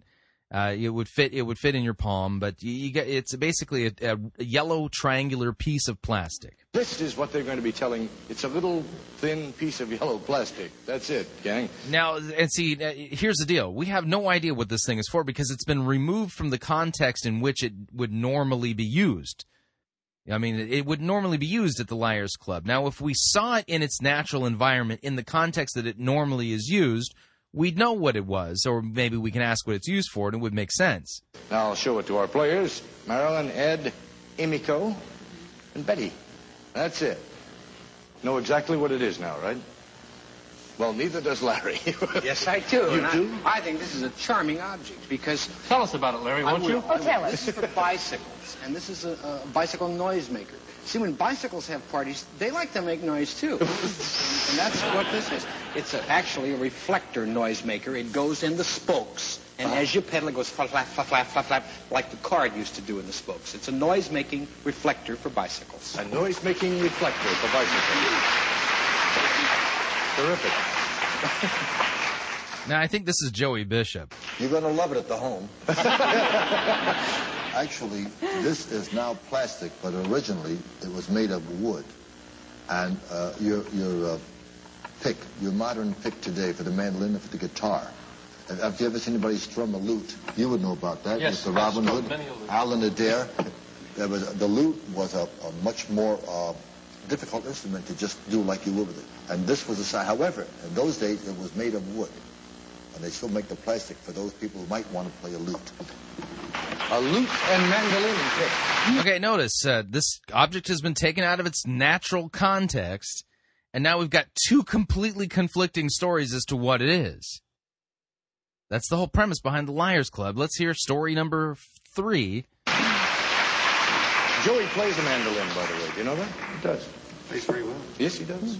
He's, he's also a, a wonderful golfer. I don't know much about golf, but I'm sure you don't realize this. Uh, I was, uh, I'm from Alabama, and I am a great skier. And um, I don't mean to brag. I love to fly over that ice. This is a wax scraper. You know, when you go do your skiing, you have to clean your skis, and you take this and you scrape the old dirty wax off of it with this, and then you put new wax on it, and you can just scoop right across the rink. This is a Toco uh, wax scraper. Oh, wax scraper. Absolutely. Okay, so this yellow triangular piece of plastic, one says it's a wax scraper, another says it's a mandolin uh, pick, another one says that it's a uh, it, it goes in the uh, bicycle spokes and makes noise. Straight right across the ring. When uh, when I was in the service, I was in G two intelligence, which shows you the kind of trouble our country's in. But uh, this was a radiation badge. We we all had to wear these where we were working down there, and even when we went into entertain, I was actually in special service. When we went down to entertain and everything, we all had to wear them in case there was a radiation leak, and this would change color. Uh, the pin, you can see where the pin was here. There's a little hole where the pin used to go in, and you just put it right on there like that, and this would change color and let you know if there was a radiation leak. You had to wear it at all times. Then it was too late, right? Yes, it would change color. Radiation leak. Okay, I want to point something out here. Okay, now we've got four completely different stories for this object taken out of context, and now it's up to you to figure out which one it is. This is exactly the same technique used when people rip verses out of context and tell you stories about what those verses say. That's why our primary rule for biblical interpretation is context, context, context. You put it back in its context, and all of a sudden you know what those passages are saying, and you can, in ninety-six percent of the time, uh, you know, can spot Bible twisting going on. So, by the way, if you, uh, for those of you just wondering, well, what is it? Which what which story is right? Because all of those people told it so convincingly. And that's how you have to look at people who are ripping verses out of context. They really are um, members of the Liars Club. Yeah, Larry said it was a noise-making bike reflector. Joey, the mandolin player, said it was a lute or a mandolin pick. Fanny said it was called a toco scraper for yellow waxy buildup on your skis. And Dick said a radiation badge. There you are. Those are the stories. Your first chance to make some money, Marilyn. I'm going to go twenty dollars for Fanny. twenty dollars, okay. Ed? I'm going to go with ten dollars, Bill. ten, already. Emiko? I'm going to uh, bet ten dollars. ten dollars, and Betty? I'm going to bet twenty dollars, Bill. twenty dollars, two twenties, two tens, we'll find out right now. Joe Sider, what is that tiny yellow thing? Well, that tiny yellow thing came to us from United Sporting Goods out in North Hollywood. And if you're a ski person, you know what that is. It's a ski wax scraper. Ta-da! Yeah, if you had seen it in its context, you would have known what it is. But here's, you got four fanciful stories about it, and one of them was true and the other ones were not. People who take passages out of context are engaging in the same technique used in the Liars Club. We continue with our sermon. And that you there is plural. You, church, are the body of Christ, and each one of you is part of it. And if you're the body of Christ, part of the body is the mouthpiece. And you can speak sometimes, and God can speak through you sometimes. The, the, that passage does not say that we can speak for God. And so we need to listen, not just to our own impressions and inclinations, but we need to listen for the voice of God and others. Proverbs tells us... No, we don't need to listen to the voice of God and others. We need to hear God's word as he's revealed and spoken in his word. Plans fail for lack of counsel, but with many advisors, they succeed. God speaks, and one of the ways he speaks to us is through other people when we're willing to listen. Sometimes this happens. The Bible doesn't ever says that. He's taking it out of context, and he's engaging in the Liars Club technique. Happens in the most unlikely of places. Uh, my father-in-law uh, tells a story about his days as a young dad. And he tells about one particular time when uh, he went to the dinner table with his two kids, one of whom would later become my wife, and he asked them a question. He asked, if you could change one thing about your dad, what would you change? And then he told them to be quiet for a moment and think about it before they answered. And when they had an answer, kind of raise their hand and, and tell them what they would change. And so waited a little bit, and they raised their hand, expecting them to speak kind of one at a time. Instead, in unison, he said, in unison, they responded, Dad, you yell at us and it hurts. Twenty years later, he's relating this story to me with tears in his eyes, and he says, if that's not the voice of God, I don't know what is. God speaks when we're willing to listen. He speaks through his body, his people. Uh, the, basically, the way he's talking about it, I mean, I remember the uh, legal battles regarding pornography uh, that were kind of brought about uh, through the efforts of the religious right and their culture warring, okay? And um, one of the things uh, regarding pornography was that it was just ridiculously difficult to define legally. And they ended up coming up with, you know, the, I remember a quote from one judge saying, I don't know how to define pornography, but I know it when I see it. So apparently, you know, we uh, I can't exactly explain for you to know how God is talking to you, except for when you hear it, you'll know that it's really God. He speaks through children, he speaks through friends, he speaks through you, and maybe most importantly, God speaks through Scripture, which leads to what may... So this is basically God is speaking through all kinds of different channels, oh, and Scripture too. How is this different than the Catholic position that uh, we have a, a, an unwritten oral tradition that is authoritative, and we also have the Bible that's authoritative? We now have competing tracks uh, regarding revelation. And this one's all about teaching you how to listen for that subjective revelation. Maybe the most important insight. Now, the often quoted verse in Scripture about Scripture is critical. Consider it carefully. Second Timothy three sixteen. All Scripture is God-breathed and is useful for teaching, rebuking, correcting, and training in righteousness. Now, we hear that and we read that and we think, I don't want training in righteousness. I want to know the dream. I want to know the vision. I want to know the big thing God... Okay, look at how he's holding it out. The, the, the dream and the vision, the, the big plan for your life, that's the carrot. Here comes the law. It has for me to do. Training in righteousness, that's for other people. What I want to know is, is this purpose and this thing and this calling that I have. Well, this is kind of a bold truth in Scripture, so I want to handle it carefully. But listen closely to what Proverbs tells us, and then First Peter. Proverbs says this, the Lord is far from the wicked, but he hears the prayer of the righteous. Uh, that's correct. So the question is, is that how do we uh, achieve a righteous standing before God? That's the question. How do we achieve a righteous standing before God? Now, remember, you're listening to this uh, sermon as if you are a cancer patient. Uh, your ears have uh, perked up here. You're, you know you're going to die within the week. Uh, uh, God hears the prayers of the righteous? Oh, man, I haven't been. I guess God's not going to listen to me. I don't have time to make myself righteous. In First Peter, uh, he gives this principle some, some flash when he's talking to husbands, and he tells husbands to live with the understanding of their wives, he says, so that your prayers may not be hindered. Strong, strong statements from Scripture, but essentially telling us that, that God wants to speak. God wants to be vocal in our lives. He wants to be, but you're not righteous. Our lives. God wants to guide, but the reality is, if the actions of our lives scream to God, I'm not willing to listen to what you have to say, then God's not going to speak. Yep. Yeah, pull over. Uh, this is the law now. Um, yeah, see, if you're not, if, if you just don't do the right things, if you're not righteous, God's not going to speak to you. So you better get busy cleaning up your life to make yourself righteous enough for God to actually reveal the big plan. He's not going to converse. But if the actions of our lives say, I am interested in what you're having to say, then he does speak and he does guide and he does lead. So uh, any of you listening, do the actions of your life actually show that you you're, you are perfectly willing to listen to God? I mean, if you're sinning, then wouldn't that show God you're not ready and willing to listen? You're sinning. You're disobeying him. You don't love him with all your heart, otherwise you are not sinning. So, I, I mean, does God grade on the curve here? So if you only sin fifty percent of the time, or if you have a thirty-two percent improvement in your sin maintenance, then God will speak to you and reveal the plan?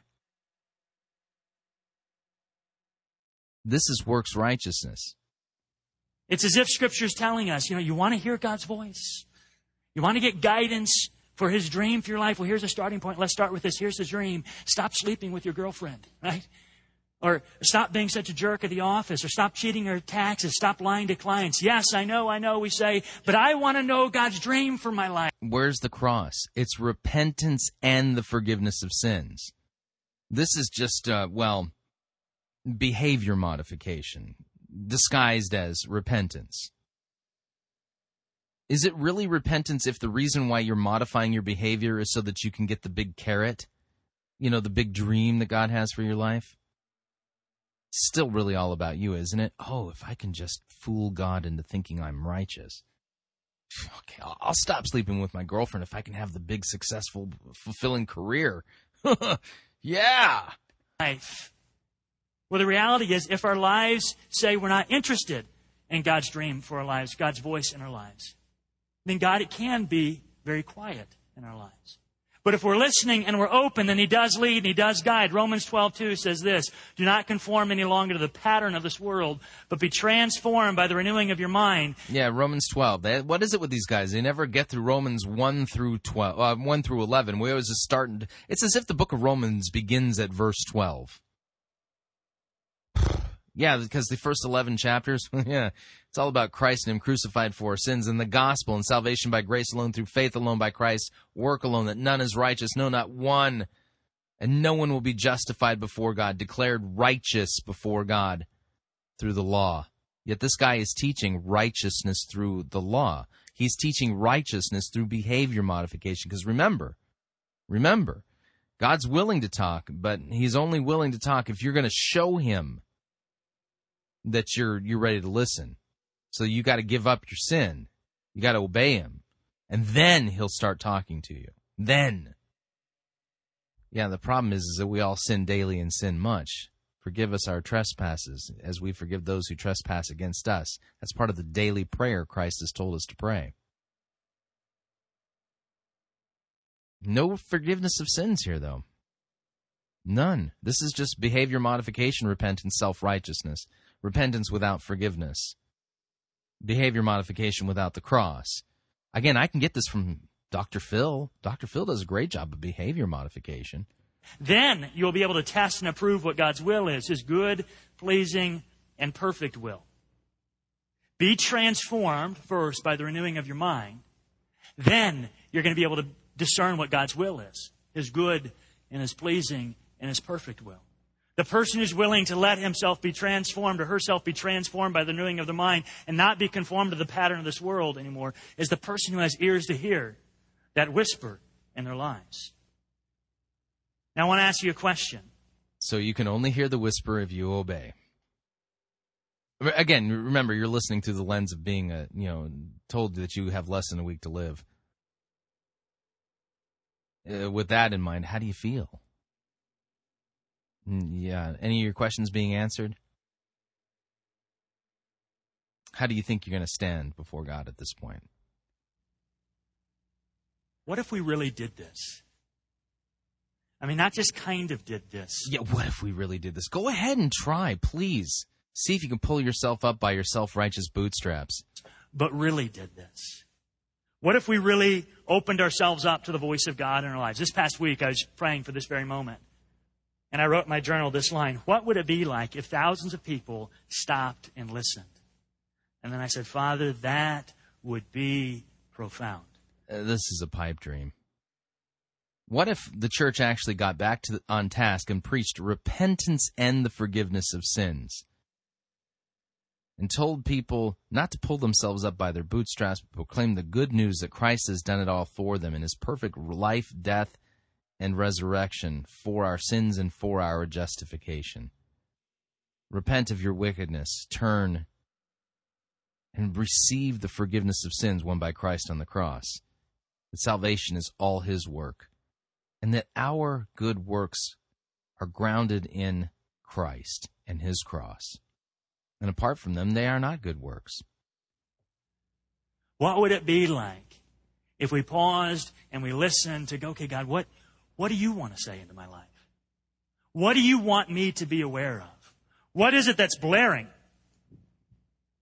It, it's it's blaring. It, it's there's the- yeah, your Bible twisting and self-righteousness and crossless Christianity and false doctrine and false gospel about dreams. There's this degree of foolishness in my life, let's say, that thousands of others, they can see it, but I'm refusing to see myself. That I, I need to do business with. I need to shed this foolishness. I need to shed this lack of self-awareness. I need to be rid of that and move on. And I need to stop stop conforming to the pattern of this world and be transformed by the renewing of my mind so that I can really listen and really follow and hear what you have for my life. I need to, I need to, I need to, I need to. Law, law, law, law. This isn't the gospel. This is just pure, unadulterated law. Life. What if we pause to hear what he has to say? For some, we'll hear, you're running from shame. You're running from guilt. You can stop running. No more shame. No more guilt. You can be free of that. I am the God of grace. And he oh, well, great. Can you put that in con? What does that mean that he's a God of grace? You talk, you're going to talk about sin now?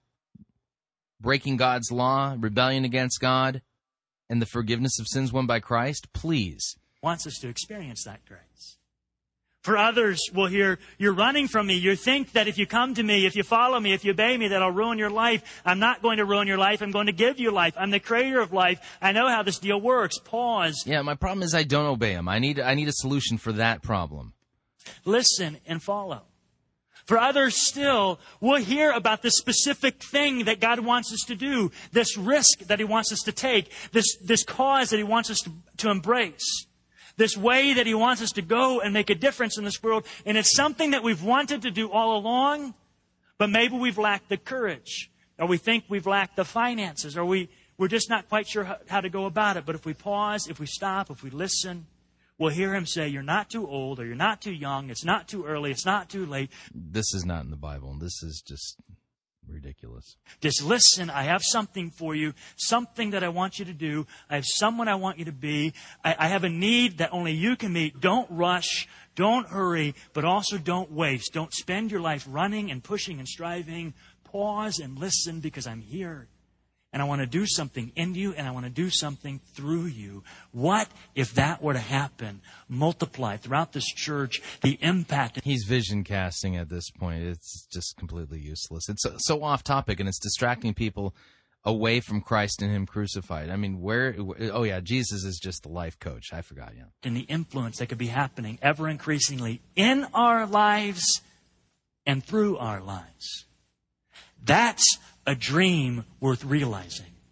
That's a vision worth fighting for and going for and saying, that's what I want to see happen in my life and in my friend's life and in my family's life. This is just so self, me-centered. It's ridiculous. That's what I want to see happen. So there you go. That was the sermon.